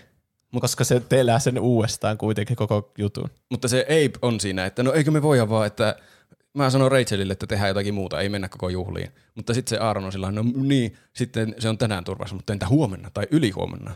Niin se on ehkä tärkeä sen takia, että mä oivalsin, että se eksä on siellä alkuperäisellä aikana varmaan jossakin vaiheessa tulevaisuudessa nyt sitten tehnyt sille Rachelille jotakin. Ei välttämättä siellä juhlissa jonka niin. jälkeen sitten tämä niin. Herra Granger on mennyt ihan tolaltaan. Eli se alkuperäinen aikajana, jota me ei ikinä nähdä, niin ehkä se on tyyli ampunut haulikolla sen Rachelin tai niin. jotain niin kuin ihan radikaalia. Niin, ja sitten sit sen takia se, tuli se Granger ta- on niin. mennyt, löytänyt se aikaboksi ja mennyt itse yrittänyt mennä estää sitä jotenkin. Niin, siis ne miettii siinä, että kertoisiko Grangerille, en minä kertoisi. Ja sitten ne on sillä, ehkä mitä jos joku hätätapaus, entä, en niin. tiedä. Niin jos niin. se hätätapaus on ollut, että se niin, Rachel totta, on se, kuollut ja joo. sitten jompikumpi niistä on mennyt, no meillä on tämmöinen aikakone, että haluatko sä käydä ehkä. Mun, joo, se tapahtuu myöhemmin kuin mikään elokuvan tapahtuma. Niin. Al- ihan alkuperäisessä aikajanassa se tulee haulikon kanssa tappaa Rachelin joskus myöhemmin, vaikka seuraavalla viikolla. Kyllä, ei välttämättä Sitten juhlissa. Siinä tilanteessa se herra Granger tietää jo aikakoneista ja sitten yrittää jotain niitä failsafeja käyttää ja mennä hirveän kauas taaksepäin, että minä estän sen. Niin. Ja sitten tämä Aaron keksii sen suunnitelman, että ei, että mä niin saa sen pidätettyä siellä juhlissa ja sitten kutsuu sen sinne ja sitten vielä yllyttää sen, mä en muista miten se tarkkaan meni, mutta se tietää, että sillä on se haulikko ja kaikki, että se oli niin. vähän niin kuin suunniteltu, että se ottaisi sen haulikon ja niin. tuli Kyllä. sen kanssa sinne bileissä, että se pidätettäisiin, ettei se vaikka silloin, ei, tässä on tarkkaan, että milloin se ampuu se Rachelin, eikä edes, että tapahtuuko semmoista ikinä. Mutta voimme niin. vain olettaa, että jotain semmoista radikaalia se tekee myöhemmin. Totta. Kyllä. Niin tällä... Ihan perseestä, niin kuin, että pitää niin kuin ymmärtää jotakin tapahtumia, mitä ei tapahdu sinne elokuvassa, että siinä on järkeä siinä elokuvassa. Niin. Mutta tavallaan kiehtovaa, että voi niin ratkaista tuommoisen putsle vaan tuommoisista mä, asioista, mitä joo, ei näytetä ollenkaan. Koska mä oon miettinyt koko ajan, että mikä pointti sillä koko Grangerin matkustamisella on. Niin. Niin se pakosti niin, liittyy siihen Racheliin. Se tavallaan jää koko jää ihan auki se koko Granger, jää vaan koomaan, että miksi se edes matkusti ajassa. Mutta se on ainakin järkevä selitys, että se Rachel on sitten ehkä kuollut sen niin. eksän toimesta jossain vaiheessa. Ja se, se tapahtuu sen... varmaan sekä ykkösaikajanalla että kakkosaikajanalla. Koska ykkösaikajanalla se menee taaksepäin se Aaron ja sitten se kutsuu se sinne bileisiin ja sitten disarmaa sen siellä ja kaikkea. Mm. Mutta sitten siinä kakkosjanan lopussa se herra Granger käyttää aikakonetta ja tulee taaksepäin. Koska siinähän me nähdään sitten se Granger, kun se tulee sinne taaksepäin. Niin, koska eihän se muuten tulisi sinne, jos se ei, ei se voi, kuollut niin. se. Ei se voi olla kotosi ainakaan siltä ykkösaikajanalta. Että niin, sen on totta. pakko olla vähintään sieltä kakkosaikajanalta. Niin, ehkä. Niin voihan sillä, on- onhan se voinut niin monta kierrosta tavaraa, tavallaan mennä pieleen, että se jossakin vaiheessa se Rachel on kuollut. Niin. Niin. Ehkä siitä tulee myös se, että oliko niitä kolme, seitsemän, kaksikymmentä, montako kertaa on joutunut käymään tämän loopin läpi. Niin. Ja se, mm. sitä se jää tekemään se kolmos Aaron sitten sen elokuvan lopuksi. Niin. Tai Eli- yrittää saa sen vankilaan, sen poikakaveri. Se vaikuttaa ihan hölmöltä suunnitelmalta, että miksi tämä on niin tärkeää, että sen pitää matkustaa ajassa taaksepäin, että saa tuon vankilaan. Mutta se lopulta ehkä sen takia, että se Granger ei ikinä matkusta ajassa taaksepäin ja sitten tee sitä muutosta, mitä ne ei voi ikinä tietää, mitä se on tehnyt. Niin. Tähän tarvisi kyllä lisää kohtauksia tämä elokuva. Niin tarvii. Vaikka että näytettäisiin, että se tapetaan se Rachel haulikolla, niin, Niin niin sitten olisi semmoinen joku, joku motiivi, että miksi tässä kaikessa on, niinku, mikä, miksi Kyllä. nämä on Niin. tärkeitä nämä asiat. Tässä hirveänä vihjataan asioita, jotka sitten pitäisi itse päätellä. Ja mä en Kyllä. oo siis, mä ymmärsin vasta nytten ton, tai ainakin Niin. niin. luulen ymmärtäneen. Niin mäkin ymmärsin vasta, että siis mä olin monen kertaa jo kattonut sen.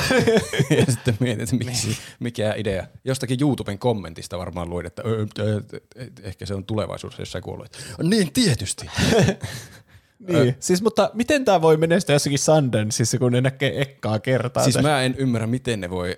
Siis ekalla kerralla tämä on aivan perseestä tämä elokuva. Ei mitään järkeä missään. Niin. Tässä voi niinku jotakin epäillä, että ehkä tässä on jossakin järkeä. Sitten vasta kun on Niin. niin. viidesti katsonut, niin tässä ehkä ymmärtää, niinku, mitä siellä tapahtuu. Mä, mä sanoisin, että tämä niinku järki, tai siis, että miksi tämä on semmoinen, niinku, ainakin ekalla kerralla tämä elokuva, eli se on hyvä elokuva, niin johtuu siitä, että tämä on siis tosi hyvin niin kuin tehty sen, silleen, että tämä tuntuu uskottavalta tämä aikamatkustuselementti Niin. tässä. Niin. Äsken mä olin vielä silleen, että tämä on ihan bullshittia tämä elokuva, eikä tässä oikeasti mitään oikeaa logiikkaa, mutta nyt mä taas käännyin siihen, että tässä onkin Niin. niin. järkeä. Kyllä, mäkin on kääntynyt, että tässä on paljon järkeä tässä elokuvassa. Vaikka se pitääkin kaivaa jostain kiven alta ja arvailla, että onkohan tämä se järki, mikä tässä on. Tämä on niinku sudoku, että sä et voit, sä joudut ehkä semmoisia merkintä, että tämä ja tämä asia, niin kuin tämä tai tämä Niin. numero tulee tähän ja Niin, sitten niiden pohjalta luomaan se oman päätelmän. Niin, kyllä. kyllä. Tässähän on siis vieläkin pari kohtaista, Öö, mistä on jotakin kysymyksiä. Eli tässä narraattori nyt sillain äh, vähän arvailevalla selostuksella selittää, kun ne estää sen haulikkokohtauksen, että montakohan yritystä siinä oli, ja se oli varmaan hienoa sitten, kun ne esti sen, että Aaronista tuli sankari. Mutta sitten seuraavana päivänä tämä Aaron ja Abe on riidoissa. Joku versio Aaronista ja Abeista. Ainakin se on se Abein toinen versio, mutta. Niin. mä luulen, että se on se Aaronin kolmas versio. Ja se Aaron haluaa, että ne lähtis vaan johonkin ulkomaille pois. Ja Abe ei halua lähteä mihinkään ulkomaille pois. Se haluaa jäädä sinne niiden kotipaikalle ja sabotoida sen aikamatkustuksen koneen rakentamisen. Että se käy vetämässä siellä piuhat aivan päin persettä. Että se niin alkuperäinen ei ikinä keksi aikamatkustusta eikä tuu tätä koko jupakkaa. Mm. Ja Niin. sitä ei, sitä ei muuten ikinä tiedä, että onnistuuko se siinä sabotoinnissa vai ei. Ja siinä myös jotakin kränää tulee näille, että Abe haluaa Aaronin perheen, tai se on jotenkin kateellinen sen perheestä. Se Aaron, se tulee jotenkin puskista, että no, sä voit, et- et- miksi sä haluat jäädä? No tietenkin sä haluat oman perheen ja voit ottaa se perhe mukaan sinne aikakoneeseen, niin saatte oman setin kaikki Abet ja Aaronit. Ja sitten vielä viimeinen Ja- kohtaus on, että se Aaron on jossakin ranskankielisessä paikassa oletettavasti rakentamassa jotakin jättimäistä uutta semmoista laatikkoa. Mm. Eli se tekee nyt jotakin aivan mieletöntä aikakonetta siellä samaan aikaan, kun Abe toisaalla sabotoi koko aikakonekonseptin keksimistä. Niin.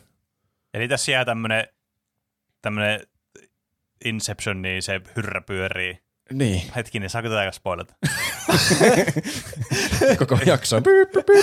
et, et, tota, noin, tässä jää semmoinen, et, että ei oikein tiedä, että mikä tässä niin kuin on, e- että mikä tässä niin kuin sitten on se lopputulema. Niin. Tässä, että onnistuuko se koskaan siinä. Mä, mulla on ainakin semmoinen kuva, että se ei, ei onnistu siinä, sen, että se sabotoi se aikamatkustusjutun. Koska muutenhan se ei ole siellä rakentamassa sitä jättiaikakonetta se Aaron siinä viimeisessä kohtauksessa. Paitsi, että niitä ei voi kumota, että, että sä voi tehdä jotain olemattomaksi, joka on jo olemassa.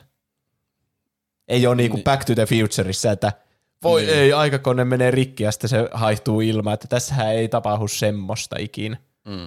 Että jos joku on jo kerran olemassa, niin sitä ei voi niinku poistaa olemasta. Ainakaan semmoista ei tapahdu tässä elokuvassa. Niin.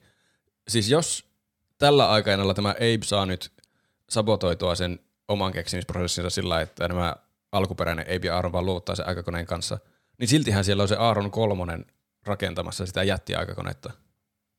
Joten Niin, aikamatkustus se- jossakin se- muodossa on Un, olemassa. siinä universumissa on vain kaksi Aaronia ja sitten lopullisesti. Niin kai, koska se ei mennyt ikinä sinne laatikkoon takaisin. Tai kolme, Niin kolme. koska Oikeastaan. yksi on siellä koomassa siellä kellarissa. ja ikinä ei selviä, mitä sille tapahtuu. Ja Eibejä on myös kaksi. Tässä ei ole ikinä semmoista, tässä pitäisi olla semmoinen Rick and Morty-kohtaus, jossa niin tappaa oman version ja ottaa Niin. sen paikan Niin. ihan täydellisesti, koska kukka ei, tässä laitetaan ihmisiä koomaan, mutta kukka ei korvaa ketään niin kuin, oi, niin kuin Niin. täydellisestikin. Niin. Mun mielestä se Abe 2 jää vaan kyhjättää johonkin piiloihin ja sabotoi sitä aikakoneen rakennushommaa.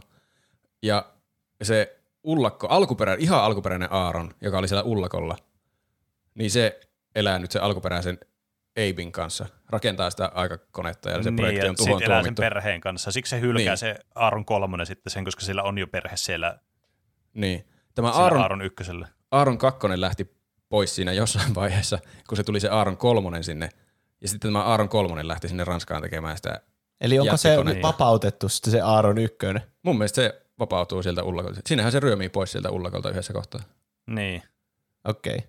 Ja sitten me ei nähdä kyllä sen aikana, koska sehän olisi varmaan kertonut Eibille, että mitä vittua just tapahtuu, että mun niin. kloonit alkoi täällä tappelemaan ja kaikkea. Niin. Nehän- Mutta toisaalta sehän, oli, sehän tainnuttu siitä, niin, siitä juomasta, niin eihän se ollut tietoinen Niin. mistään niistä sen ympäröivistä asioista, se vaan heräsi Niin sitä. joo, totta. Se on vaan ollut ullakolla ja on sillä ja mitään sit, ihmettä. mu- Okei, ja sitten tämä Aaron kakkonen, joka on tämä kertoja tässä mun ymmärtääkseni nytten, Mm. Niin tämä on jotenkin tämmöinen hämärä henkilö, että onko tämä sille, että onko tämä tätä koko jupakkaa vastaan, että onko tämä nyt, yrittääkö tämä jotenkin niinku tiedottaa tästä jotenkin tälle mystisesti niinku joku noirtyyli, että "Äh, silloin tämä Joo. keissi ratkeaa tällä, että tämä nyt on tuolla ja Tämä on, mikä, se, sen, niinku, mikä sen motiivi tässä on? tämä on se, Se kysymys, jättää- mikä, mulla, mitä mä Niin. alussa tiisasin. Että tämä on se yksi kysymys, mistä mä en, mi- mihin mä en tiedä vastausta, vaikka mä oon kovasti yrittä, yrittänyt selvittää. Että mun mielestä se on se Aaron kakkonen se kertoja, mutta kelle se kertoo tätä? Sitä Olisiko mä en se tiedä. sille Aaron ykköselle, joka oli sille ullakolla? Mä veikkaan, että se on joko Aaron ykkönen tai Abe ykkönen. Että se siinä sanoo jotakin, että, että ansaitset et, tietää varmaan, mitä tässä nyt on tapahtunut koko kaikilla aikajanoilla. Ainakin Mut sen verran, mitä niinku se itse tietää. jollekin siinä elokuvan alussa sanoi, että Niin. et nyt keskeytä ollenkaan ja kuuntelet kaikki Aha, tämän jutun. totta. Niin soittaa. Ehkä se, Ja sit, se, tässä on kolme Aaronia, eli se, joka tainutettiin, mutta sitten oletetaan, että se jatkaa elämää sen jälkeen, kun se herää sieltä ullakolta niin normaalisti. niin. Joo. Sitten on se, joka on niinku se kaikista suuruuden hullu, joka menee sen Ranskaan rakentamaan jättiaikakone. Mm. Mutta mm. sitten on joku keskiverto Aaron, niin, kyllä. se kakkonen. Niin se varmaan jättää sitten sille ykköselle viesti. Se on niinku semmoinen inhimillisin Aaron. Ja sitten se soittaa sille, koska nehän Niin tietenkin elää samassa ajassa. Ja se myös mainitsee mun mielestä jossain vaiheessa siinä, siinä puhelinsoitossa, että sä, var, sä ehkä nauhoitatkin tämän It's Your Prerogative tai jotakin. Ja sillä Aaronilla on ainakin tapana nauhoittaa asioita, jos tästä Niin. elokuvasta jotain päättelee. Jep. Ehkä paras teoria on, että se soittaa sille Aaron ykköselle ja yrittää vaan kertoa kaiken, mitä, mitä se versio nyt Aaron tietää näistä tapahtumista ja sitten se ykkönen voi tehdä sillä tiedolla, mitä haluaa. Niin. Ehkä se on. Mä sanon, että se on se juttu tässä. Sitten tämä menisi silleen niin kuin suhteellisen niin kuin loogisiin paloihin nämä kaikki Niin, eri henkilöt, mitä tässä universumissa nyt on monta kappaletta. kyllä. Jep. Mutta siis aivan järkyttävä sekava leffa tämä on. On, On. todellakin. Ja kuulemma ihan tarkoituksella, että se jotenkin kuvastaa tämän Aaronin ja Abein sekavia kokemuksia, kun ne matkaa ajassa. Että katsojalla on sitten samanlainen olo, että mitä vittua tässä tapahtuu. Joo, ja missä se kyllä päivässä mä huomaa elän. niistä jostakin kohtauksista, missä vähän niin kuin kaksi kertaa näitä samaa juttu, mutta vähän niin kuin sille, että leikataan sille, että niin kuin jotenkin ne eri, eri tavalla tekee niitä asioita. Niin, totta. Niin. Ja silläkin on varmaan joku, että, että siinä kuvataan vuorotelle eri aikajonojen Niin, eibejä, kyllä. mutta niin. niihin on vaikea kiinnittää huomiota, kun tätä elokuvaa katsoo. Niin. Mm, kyllä. Ja sitten tässä on paljon myös vihjeitä, millä ei ole mitään merkitystä. Niin kuin vaikka, että niiden käsialat huononee koko ajan. Niin, kyllä. Sitä mä en oikein ymmärtänyt, mikä pointti siinä oli. Niin mä en tiedä, onko se vaan joku, että tämä ei ole terveellistä tämä aikamatkailu. Niin. Mutta myös jossakin videossa, mitä mä katsoin, oli teoria, että kun siinä ihan alussa, kun ne testailee sitä konetta, niin ne lait, käyttää käsiä siinä sillä, uh, miltä se tuntuu, uh, miltä se tuntuu. Että ehtikö siinä niiden kädet mennä jonkun millisekunnin ajassa johonkin suuntaan ja sitten ne on epäsynkassa. Mm. Mutta jos ne huononee sillä niinkö, tavallaan niinkö hiljalleen koko ajan, kun ne matkustaa vaan enemmän ja enemmän ajassa, niin mä luulen, että se on vaan joku semmoinen oire. Niin. Niin. Mutta kun noista oireista ei tässä elokuvassa mitään haittaa, niin mun mielestä se on vähän turha lisää monimutkaista. Niin on, se on totta. Ehkä. Se, Jos- niin, se, ei, se ei johda mihinkään. Niin, jos olisi semmoinen, että ei vitsi, huomasitko kuinka huono käsiala tolla oli tossa kohtauksessa Niin, ja kyllä. hyvää tossa kohtauksessa. Niin, no joo. ja sitten siitä voisi jotenkin päätellä, että monesko versio se on, mutta semmoistakaan ei tapahdu ainakaan tietääkseni. Ah, pitäisi muuten katsoa, että onko jollain. Ehkä Aaronilla Niin, on joku huono puhutaan se verta siitä korvasta, mistä ne pitää sitä korvanappia sitten. Niin, totta, Niin, mäkin luulin, mä että. Joo. kun mä katsoin toista kertaa, mä luulin, että sillä on joku merkitys, mutta ei tuntunut Mm. olevan mitään. Mut se voi olla, että nuillekin on jotkut selitykset sitten, kun katsoisi 20 kertaa tämän elokuvan. Tämä on vähän niin kuin, tuokin on tämmöinen meta-juttu, että kun mä katsoin eka kerralla, niin se oli Juuso ykkönen, joka katsoi sen, mutta sitten kun Niin, Juuso kyllä. kakkonen katsoi tämän, niin, ja sitten on tullut Juuso kolmonen. Joo. Tämä on kyllä ainakin niin kuin ehdottomasti yksi mieleenpainuvimmista semmoisista aikamatkusta elokuvista siinä mielessä, että tämä on oikeasti tosi kiinnostava elokuva. On. Et tästä on tosi kiinnostava puhua. Niin, ei on. nyt- Me, me ollaan puhuttu tästä jo kauemmin, kun se elokuva kestää. Niinpä. niin siis jep, kyllä. Me ei päästy tässä, ja tässä tulee niitä jotakin ihan jänniä jotain moraalisiakin kysymyksiä. Onko Niin. kaikki ennalta määrättyä vai ei, mutta siis niitä on ihan mahdotonta setviä ekalla katsomisella Niin, kyllä. varsinkaan. Ja mun, mun mielestä ne on ihan turhia tämän elokuvan kannalta, kun tämä elokuva on niin kiinnostava tälleen niin kuin, niin kuin as is. Mm. Tässä pitää ensin niinkö selvittää tämä hullu putsle ennen kuin voi keskittyä mihinkään muuhun, Niin. että mitä siinä tarinassa edes tapahtuu. Mutta se on kyllä kiinnostava tietää, että onkohan tämä jakso, kun tämä kestää pidempään kuin tosiaan tuo elokuva, että voisikohan tämä kat- kuunnella tämän meidän puhumisen tuo elokuvan päällä semmoisen kommentaarion raitana, että tulisiko sitä järkeviä kohtia. pitää, Niin. jonkun pitää testata. Jep. Mutta mun mielestä tämä on kyllä kiinnostava putsle. Että joka kerralla kun mä katsoin tätä, niin mä tajusin taas jotain vähän lisää. Okei. Okay. Sillä se on mun Mm. mielestä tarkoitettukin se jossakin haastattelussa sanoi, että ne on semmoista parhaita elokuvia, että ekalla kerralla saa semmoisen perusidean, mitä tässä ei kyllä saanut Niin. edes perusideaa ekalla kerralla, mutta sitten seuraavilla saa niinkö aina jotakin lisää. Niin. Jep, Musta tuntuu, että mä ymmärrin tässä enemmän kuin siinä kattoessa. jep, Joo. sama. Kyllä. Ainakin luulisin näin. Niin, kyllä. My, nyt mulla on jotenkin semmoinen, että mulla on semmoinen mielikuva tästä elokuvasta, niin kun mä tietäisin tarpeeksi ja tästä ja mä oon silleen, no niin, nyt mä oon tyytyväinen, mä en halua enää sekaantua tähän enempää, että mä en epäile itseni jälleen kerran. Niin sitten kun katsoo uudestaan, niin huomaa jonkun eri asian, että äh, miten tuo Niin. toimii, ja sitten on taas ihan pihalla. Jep. Niin, jep. Mä oon vi- vieläkään vähän menty niistä laatikoista, mitkä menee toistensa sisään. Joo. Jep, se on mun mielestä Mutta ei, ei, ei avata sitä laatikkoa. Mä oon Ei. ihan tyytyväinen, että kaikkeen oikeastaan tässä keksii jonkun ratkaisun kysymykseen, mitä vaan keksii kysymyksiä. Että mitkä niinkö pätii maailman sääntöihin, niinkö mitä miettii siinä. Miksi narraatio on noin epämääräistä ja miksi se puhuu kolmannessa persoonassa. Niin koska mm. niitä on monta niitä eri tyyppejä, niin se puhuu vähän niin kolmannessa persoonassa ja se ei tiedä se narraattori itse edes kaikkea. Ja miksi sillä Aaronille tulee enemmän oireita kuin Eibille, niin siksi koska se on oikeasti matkannut enemmän ajassa. Niin.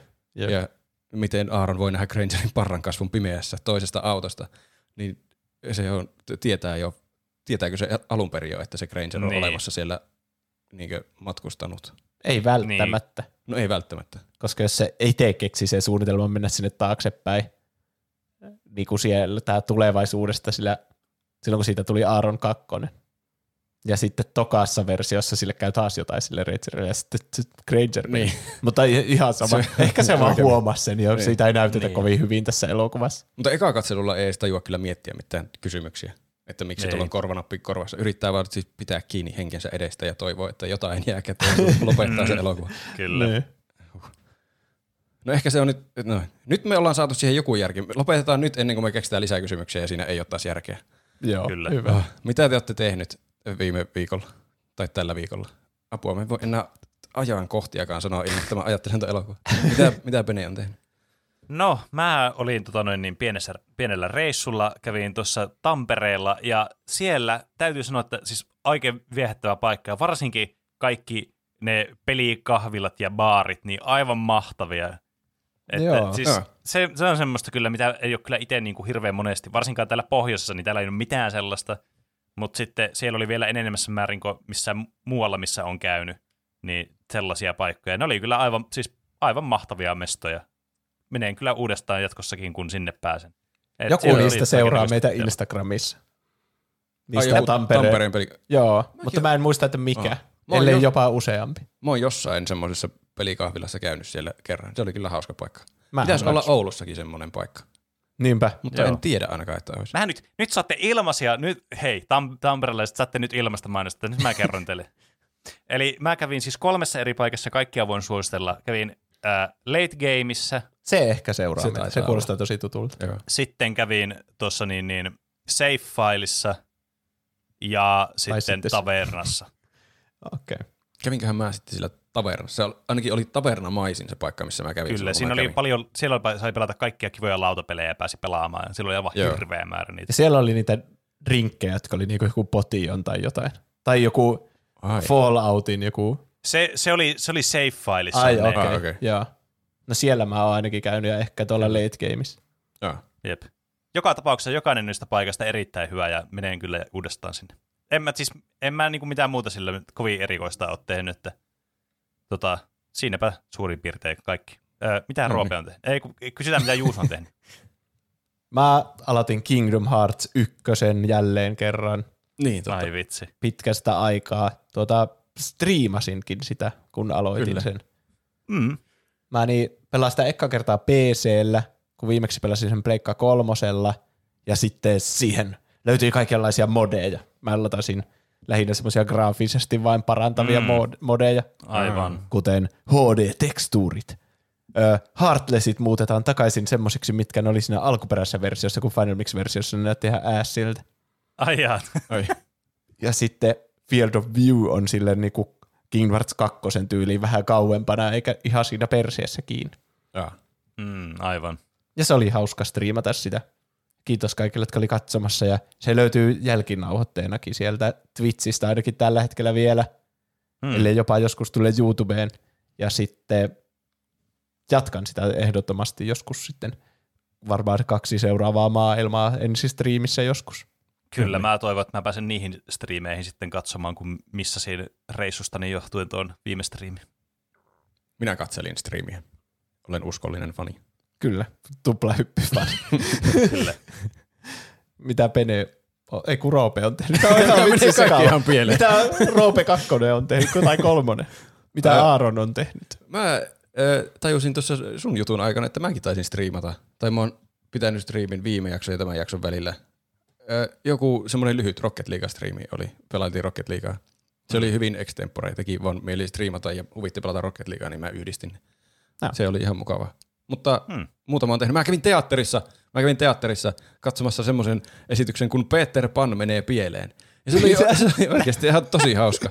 Kannattaa mennä katsomaan teatteriin, jos pääsee Oulun kaupungin teatterissa. Peter Pan menee pieleen. Se, Onko oli, tuo niin hauska kuin miltä se kuulostaa? se on niin hauska kuin miltä se kuulostaa. Eli Tuommoiset se- se... on aina hauskoja, tuommoiset teatteriesitykset teatteriesityksistä, jotka menee jotenkin aivan päin persettä. Siis ne yrittää esittää Peter Pania, mutta se menee pieleen siinä. Joo. Siitä tulee semmoinen metanarratiivi. Se on Wow. aivan, aivan fiasko se niiden Peter Pan esitys. Kyllä. Mitä jos se menee pieleen? Sitä mä mietin siinä, että tämä on jännä esitys siinä mielessä, että ei voi mitenkään tietää, meneekö tämä jotenkin pieleen, koska sitä ei voi erottaa siinä. Niillä on se fail safe boksi se, että Niinpä. se on semmoinen metailua, niin se ei voi mennä pieleen. Kyllä. Mä anta, antaisin Paprika Mix suosituksia sille näytelmälle, mutta tuntuu hölmöltä antaa näytelmälle Paprika Mix suositus, kun se varmasti poistuu joskus näytelmöidystä näytelmistä. Höh, ei. Tai sitten siitä tehdään remake, Peter Pan menee pieleen, Niin, menee mut- pieleen. Ehkä. Versio kolme. Mä, mä myös on pelannut Breath of the Wildia. Se on kyllä Oho. aivan, aivan huippumahtava peli se. Ai että. Se on kauhean kiinnostavaa se maailma kyllä. Tekee mieli Mm. kiivetä kaikille vuorille ja mennä kaikkiin taloihin sisään. Jep, Oi, se, oi, se on jotenkin niinku mystistä, että se onkin niin. silleen. En tiedä, se on jotain taikaa sinne. Myös mun hevonen yritti hukuttautua johonkin lampeen. Se oli outoa. Ei. Mä yritin, yritin antaa sille omenan, niin se juoksi vaan lampeen ja ei päässyt enää ikinä ylös oli Raivostuttavaa. Mikä idiootti. Höh. Sitten mun, mä yritin tosi paljon houkutella sitä erilaisilla omenilla siellä rannalta ja viheltää sitä kaikkiin suuntiin, mutta se vaan ui siellä. Sillä ei ollut Syvemmälle vaan. Niin, sillä ei ollut mitään semmoista t- ramppia, mistä se olisi päässyt ylös sieltä. Ei se, en mä, edes, mä en mitenkään et- tehnyt mitään ansaa sille, että mä olisin laittanut sen toiselle puolelle sitä järveä, missä se hevonen oli se omenan. Vaan laitoin sen siihen sen nenä eteen. Ja sitten lähti vaan vastakkaiseen suuntaan. Juoksi sinne lampeen ja juuttu sinne. Imitoi oikeita elämää. Niin. Mm. Sitten mun piti luodata. Onneksi oli autosave ollut siinä aika vasta, niin sitten ei mennyt paljon asioita hukkaan ja mä sain pelastettua vielä hevoseni. No, niin. siinä, oli, no, siinä oli failsafe-laatikko kyllä. Siltä kuulostaa. Onko sitten aika kaikkien lempisegmentille? Miten meni noin niin kuin omasta mielestä? Meillähän voi lähettää kysymyksiä, kommentteja, aiheehdotuksia, meemejä, ihan mitä haluaa meidän lukevan täällä podcastista, podcastissa. Meidät tavoittaa Instagramista ja Twitteristä nimellä Tuplahyppy sekä sähköpostiosoitteesta, joka on podcast at tuplahyppy.fi. Ja ensimmäisenä näitä faktankorjauksia. Huukysaa laittaa, se ohjelma, mitä mietitte Taskmaster-osiossa, oli mahdoton tehtävä. Tuli Yleltä joskus 2000-luvun alussa. Perheen äiti tai isä sai viikon aikaa treenata esim. eri pokemoneja tai jonglöörausta. Aivan. Hmm. Okay. Kuulostaa tutulta kyllä. Kyllä, mahdoton tehtävä. Mission Impossible. Ah, niinpä se on. Paitsi eikö se suomennettu vaarallinen tehtävä? Eikö niin onkin? Mutta se Miksi on... se on suomennettu vaarallinen tehtävä? Se on täysin järjetöntä. Niin jo. Hmm. Ehkä Sit... se johtui siitä, että mahdoton tehtävä oli jo. Vai kumpi tuli ensin? niin. Sitten Finbro c laittaa, en tiedä mihin asti Roope on katsonut Taskmasteria, mutta mtv.fi on ilmaiseksi katsottavissa kaudet 1-12, ja nyt on ripo, ripoittain tulossa 13 kausi. Joo, mä taisin vastatakin sinne, että se oli loistava vinkki. Kun mä, me ollaan katsottu kyllä Taskmasteria kaikki mahdolliset, mitä ollaan löyty jostakin, mutta onkohan justiin kausi 12, mi, mitä ei olla löydetty mistään toimivaa versiota. Muutama jakso, mutta ei kaikkia. Niin nyt me ollaan katsottu sieltä katsomosta sitä. Se on ollut kyllä mm. hauskaa. Mä en ymmärrä, miksi ne ei laita Seimoreen niitä, jos se sillä katsomossa on, koska se on niinku sama firma. Jaa. En ymmärrä. Mutta nyt en se, se, oli, se oli hyvä vinkki. Nyt mä näen niitä jaksoja, mitä mä en ole nähnyt ikinä. Sitten, mitä muita viestejä ja aiheehdotuksia täällä on? Instagram-viesti tuli nimimerkiltä Kebablastut. Kebablastut. Mm. Eli jos teidän yksityisessä viestissä ei ole mitään erillistä nimimerkkiä, niin Pene keksii teille sen. Kyllä. Uusin jakso. Miksi tykkäämme videopeleistä ja Taskmaster oli taas jälleen oikein hauska, kuten teidän tuotannolla on aina tapana olla. Yeah. Taskmaster-aihe yeah. muistutti minua yhdestä all-time favorite aiheesta road trip, road trip pelit, joten ah. haluaisin ehdottaa aiheeksi road trip pelit part 2.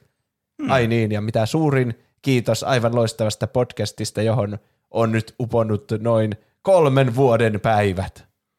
Uhuh. Ai että, sinne ne on uponnut. Sinne ne uppoo. ja niitä ei takaisin tule. Uppoaa niinku Roope Hevonen. Breath of the Wildis. Kyllä. Kyllä. Mukava kuulla, että on, on pitkästi jo podcastissa. Joo. on kyllä, ne on kyllä aina, joka kerta aina positiivisesti yllättynyt positiivisista kommenteista. ja roadtrip-peli tuossa. Hauska aihe tehdä joskus varmasti. Joo, se oli ihan Kyllä, niitä aihe, varmasti kyllä, kyllä riittää. Joo.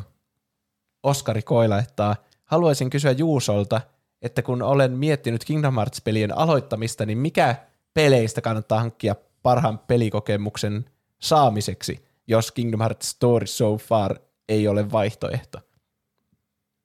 Öö, tietenkin kannattaa aloittaa sitä ensimmäistä Kingdom Heartsista, joka on nykyään Kingdom Hearts Final Mix, se versio, mitä jaetaan kaikkialla. Ja mikä versio? No mä oon tykännyt nyt pelata sillä PCllä, mutta se on vaan siellä Epic Games Storessa ja se on vähän kallis mm. myös se, mikä Ai. siellä. Se oli 50 niin. se, missä on ykkönen, Chain of Memories, Birth by Sleep ja kakkonen. Tietenkin mm. kaikki on niitä uusimpia mahdollisia versioita. Mm. Niin. Mutta siis ihan sikaa hyvältä se näyttää niin kuin tietokoneella pelattuna. Ja sitten varsinkin kun modeilla saa ne HD-tekstuurit niin. ja muut ja mm. kiinnostaa muutenkin kaikki modit, että voi pelata jollakin Roksasilla ykkösen tai pelata Rikulla sen ja, ja sitten se on korvattu kaikki katsineihin ja kaikkea. Niin ihan siistejä ideoita siinä. Tai on siis kyllä. testattavaksi. Mm-hmm. Että varmaan se, jos PC pyörittää sitä, onhan se Pleikka 2 peli, että ehkä, eiköhän se aika hyvin pyöri kaikilla koneilla. Niin, ja sitten niin, jos löytyy mitään modernia pleikkaria, niin saa sillekin sen. Niin, niin siis se on, onko ne jopa Xboxille nykyään? Taitaa ehkä niin, olla. totta. Ai. Ja Switchillekin, mutta mä en ole kuullut hirveän hyvää Switch-versioista. Joo, sit, ainakin sitä ei kannata pelata. Mä testasin sitä, kun siitä on se, se on niinku pilviversio. Että se Ei Ah, Se peli ei sijaitse siinä kasetilla, vaan sä vähän vaan niinku striimaat sitä netistä ja sulla pitää olla koko ajan nettiyhteys. Onko se niinku hirveä lagi helvettiä? päällä? What? Joo, tosi loginen. Se oli ainakin mulla, kun mä testasin sitä. Siis toi kuulostaa aivan hirveä. Siis miten tuosta voi pyytää rahaa? Kuulostaa En kyllä tiedä. kammottavalta. Jep. Se on niinku Stadialla pelais, mutta Switchillä. Ja sitten sä joudut maksamaan täyden hinnan siitä pelistä, kun sä Ei aloitat. voi. Oh, ihan hirveä. oikeasti, ihan karsee kyllä. No on. Sitten Instagram-viesti nimimerkiltä Öö, kermaperunat. Tää on selvästikin tämmönen ruokateema. Kyllä paljon tulee ruokia. Kermaperunat laittaa. Tiesittekö muuten, että sama mies, joka on kirjoittanut kirjan, johon Jurassic, Wo- Jurassic Park perustuu, on myös ohjannut ja käsikirjoittanut Tappokone englanniksi Westworld elokuvan vuodelta 1973, johon HBOn televisiosarja perustuu. Tiesin. En. en. Mä katsoin sen Westworldin, sen alkuperäisen elokuvan silloin ennen kuin se sarja alkoi. Ai, okei. Okay. Se, se on niinku se sama idea, mutta tuota, tietenkin todella kämäisesti tehty, kun se on 50 vuotta vanha elokuva. Ah, Mutta se Niin. sitten inspiroi Terminaattorin. Okei. Okay. Hmm. Eli kaikki liittyy kaikkeen. Kaikki liittyy Siitä kaikkeen. tulee semmoinen luuppi. Hmm. Ja sitten luetaan vielä yksi viesti. Miksi tuottajat luetellaan aina silleen, että perunakisseli siellä on jossain keskellä, eikä koskaan ekana tai viimeisenä, vaikka olette sanonut, että tuottajat luetellaan randomi järjestyksessä. Luulisin, että tässä vaiheessa todennäköisyydet olisi sen puolella, että perunakisseli siellä olisi ollut. ja jossain muussakin kohtaa. Terveisin, näkisitpä mun kassit. Niin, no tässä se on, se on true random ollut, että se Niin. valitettavasti, näin se toimii se satunnaisuus. Ei me voida hallita randomiutta. niin, kyllä. Sen Täs- takia, sen takia sun satunnaisalgoritmit kaikissa jutuissa, missä on mukana sitä satunnaisalgoritmit, ei ole oikeasti satunnaisia, koska ne ei tunnu tarpeeksi satunnaisilta meille mm. peoni-ihmisille ja meidän pienille aivoille. Ihmisaivot käsittää satunnaisuuden yhtä huonosti kuin primerin. Niin, Tuosta kyllä. puheen ollen.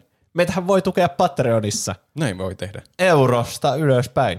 Kyllä. Saa ne testinauhoitukset ja sitten mainosarkiston ja välillä sinne tulee jotain vanhojakin testinauhoituksia, jossa on Näin jotain on. ihan sekavia juttuja, niin kuin me tiedettiin, että näitä julkaistaan. Kyllä. Paljonkohan maksaisi, oi, eikö niin, no, jos ne oli jossakin ulkomaisen näyt, striimauspalvelussa toi primer, niin eihän me varmaan, kyllä ne varmaan sen verran maksaa ne oikeudet, että me ei voi ostaa niitä, ei voi laittaa Patreoniin, että sieltä saisi katsoa primer. Se olisi kyllä siisti. Niin. Ehkä jos te tuutte kaikki tukemaan meitä valaiksi, niin ehkä sitten. Saadaan toteutettua se ihme elokuva, mitä se ei ikinä saanut toteutettua, mm. joka käsikirjoitus Niin, on netissä. Mutta sitten jos tukee meitä kymmenellä eurolla tai enemmän, niin on tuottaja tai jopa valas. Ja silloin nimi luetaan tässä podcastin loppuosiossa kiitoksena ja sitten Patre, Patreonissa, siellä Discordissakin saa semmoisen eri värisen nimimerkin, että erottaa ja onko Kyllä, niillä oma kyllä. listakin siinä niillä tuottajilla ja tälle. Nykyään Discordissahan meillä on oma Patreon-kanavakin, missä voi jutella mm. Mm. Patreon-spesifisiä asioita, jos haluaa. Niin, Kyllä. Kyllä. Ö, eli tällä viikolla meidän tuottajina on täällä Peruna Kiisseli, Siellä. Siellä. Whisky, Vegaanikisu 5, Tumppit Zone, Tonino, TM, Sandels, Styrre, Piipari, Oodi, Oldex, Nude 22, Nahkasikari, Moussi, Larso, Keetor, Jafar, Iso Paska, Enemi Maria, Emi Barbie, Dyrenair ja Dehu. Isot Siinä oli kiitokset tälle Paljon kiitoksia. Kyllä, Tälleen. siinä oli paljon nimiä. Kiitoksia. mahtavalle ja kauniille porukalle. Uskomaton sattuma, että se tuli nyt se perunakisseli siellä. Aivan ensimmäiseksi. Oli ihan niin kuin sitä ei olisi poimittu erikseen sieltä ihan vaan todistaakseen, että Niin. Katsokaa kuinka randomi tämä on. Nyt se on siinä ensimmäisenä. Kyllä, siis aivan käsittämätöntä tuuri, että ne oli vielä niinku muuten aakkosjärjestyksessä siellä. Niinpä. Aivan mieletöntä. niin. Tuota, Se on vaan once in a lifetime. Mitkä on oddsit? tuntuu vielä pienemmältä todennäköisyydeltä, että se on ensimmäisenä ja sitten muuten se on käänteinen aakkosjärjestys. Niinpä. niin, mutta tälleen niin kuin tähän matematiikkateemaiseen jaksoon on oikein hyvä päätös, että joskus No no joo, ne totta. oddsit toimii ihan samalla tavalla. Totta. Ja tuota, jos meitä haluaa, tuo, tuo Patreon tosiaan, oli sanoinko mä, että patreon.com kautta tuplahyppy osoitteesta löytyy.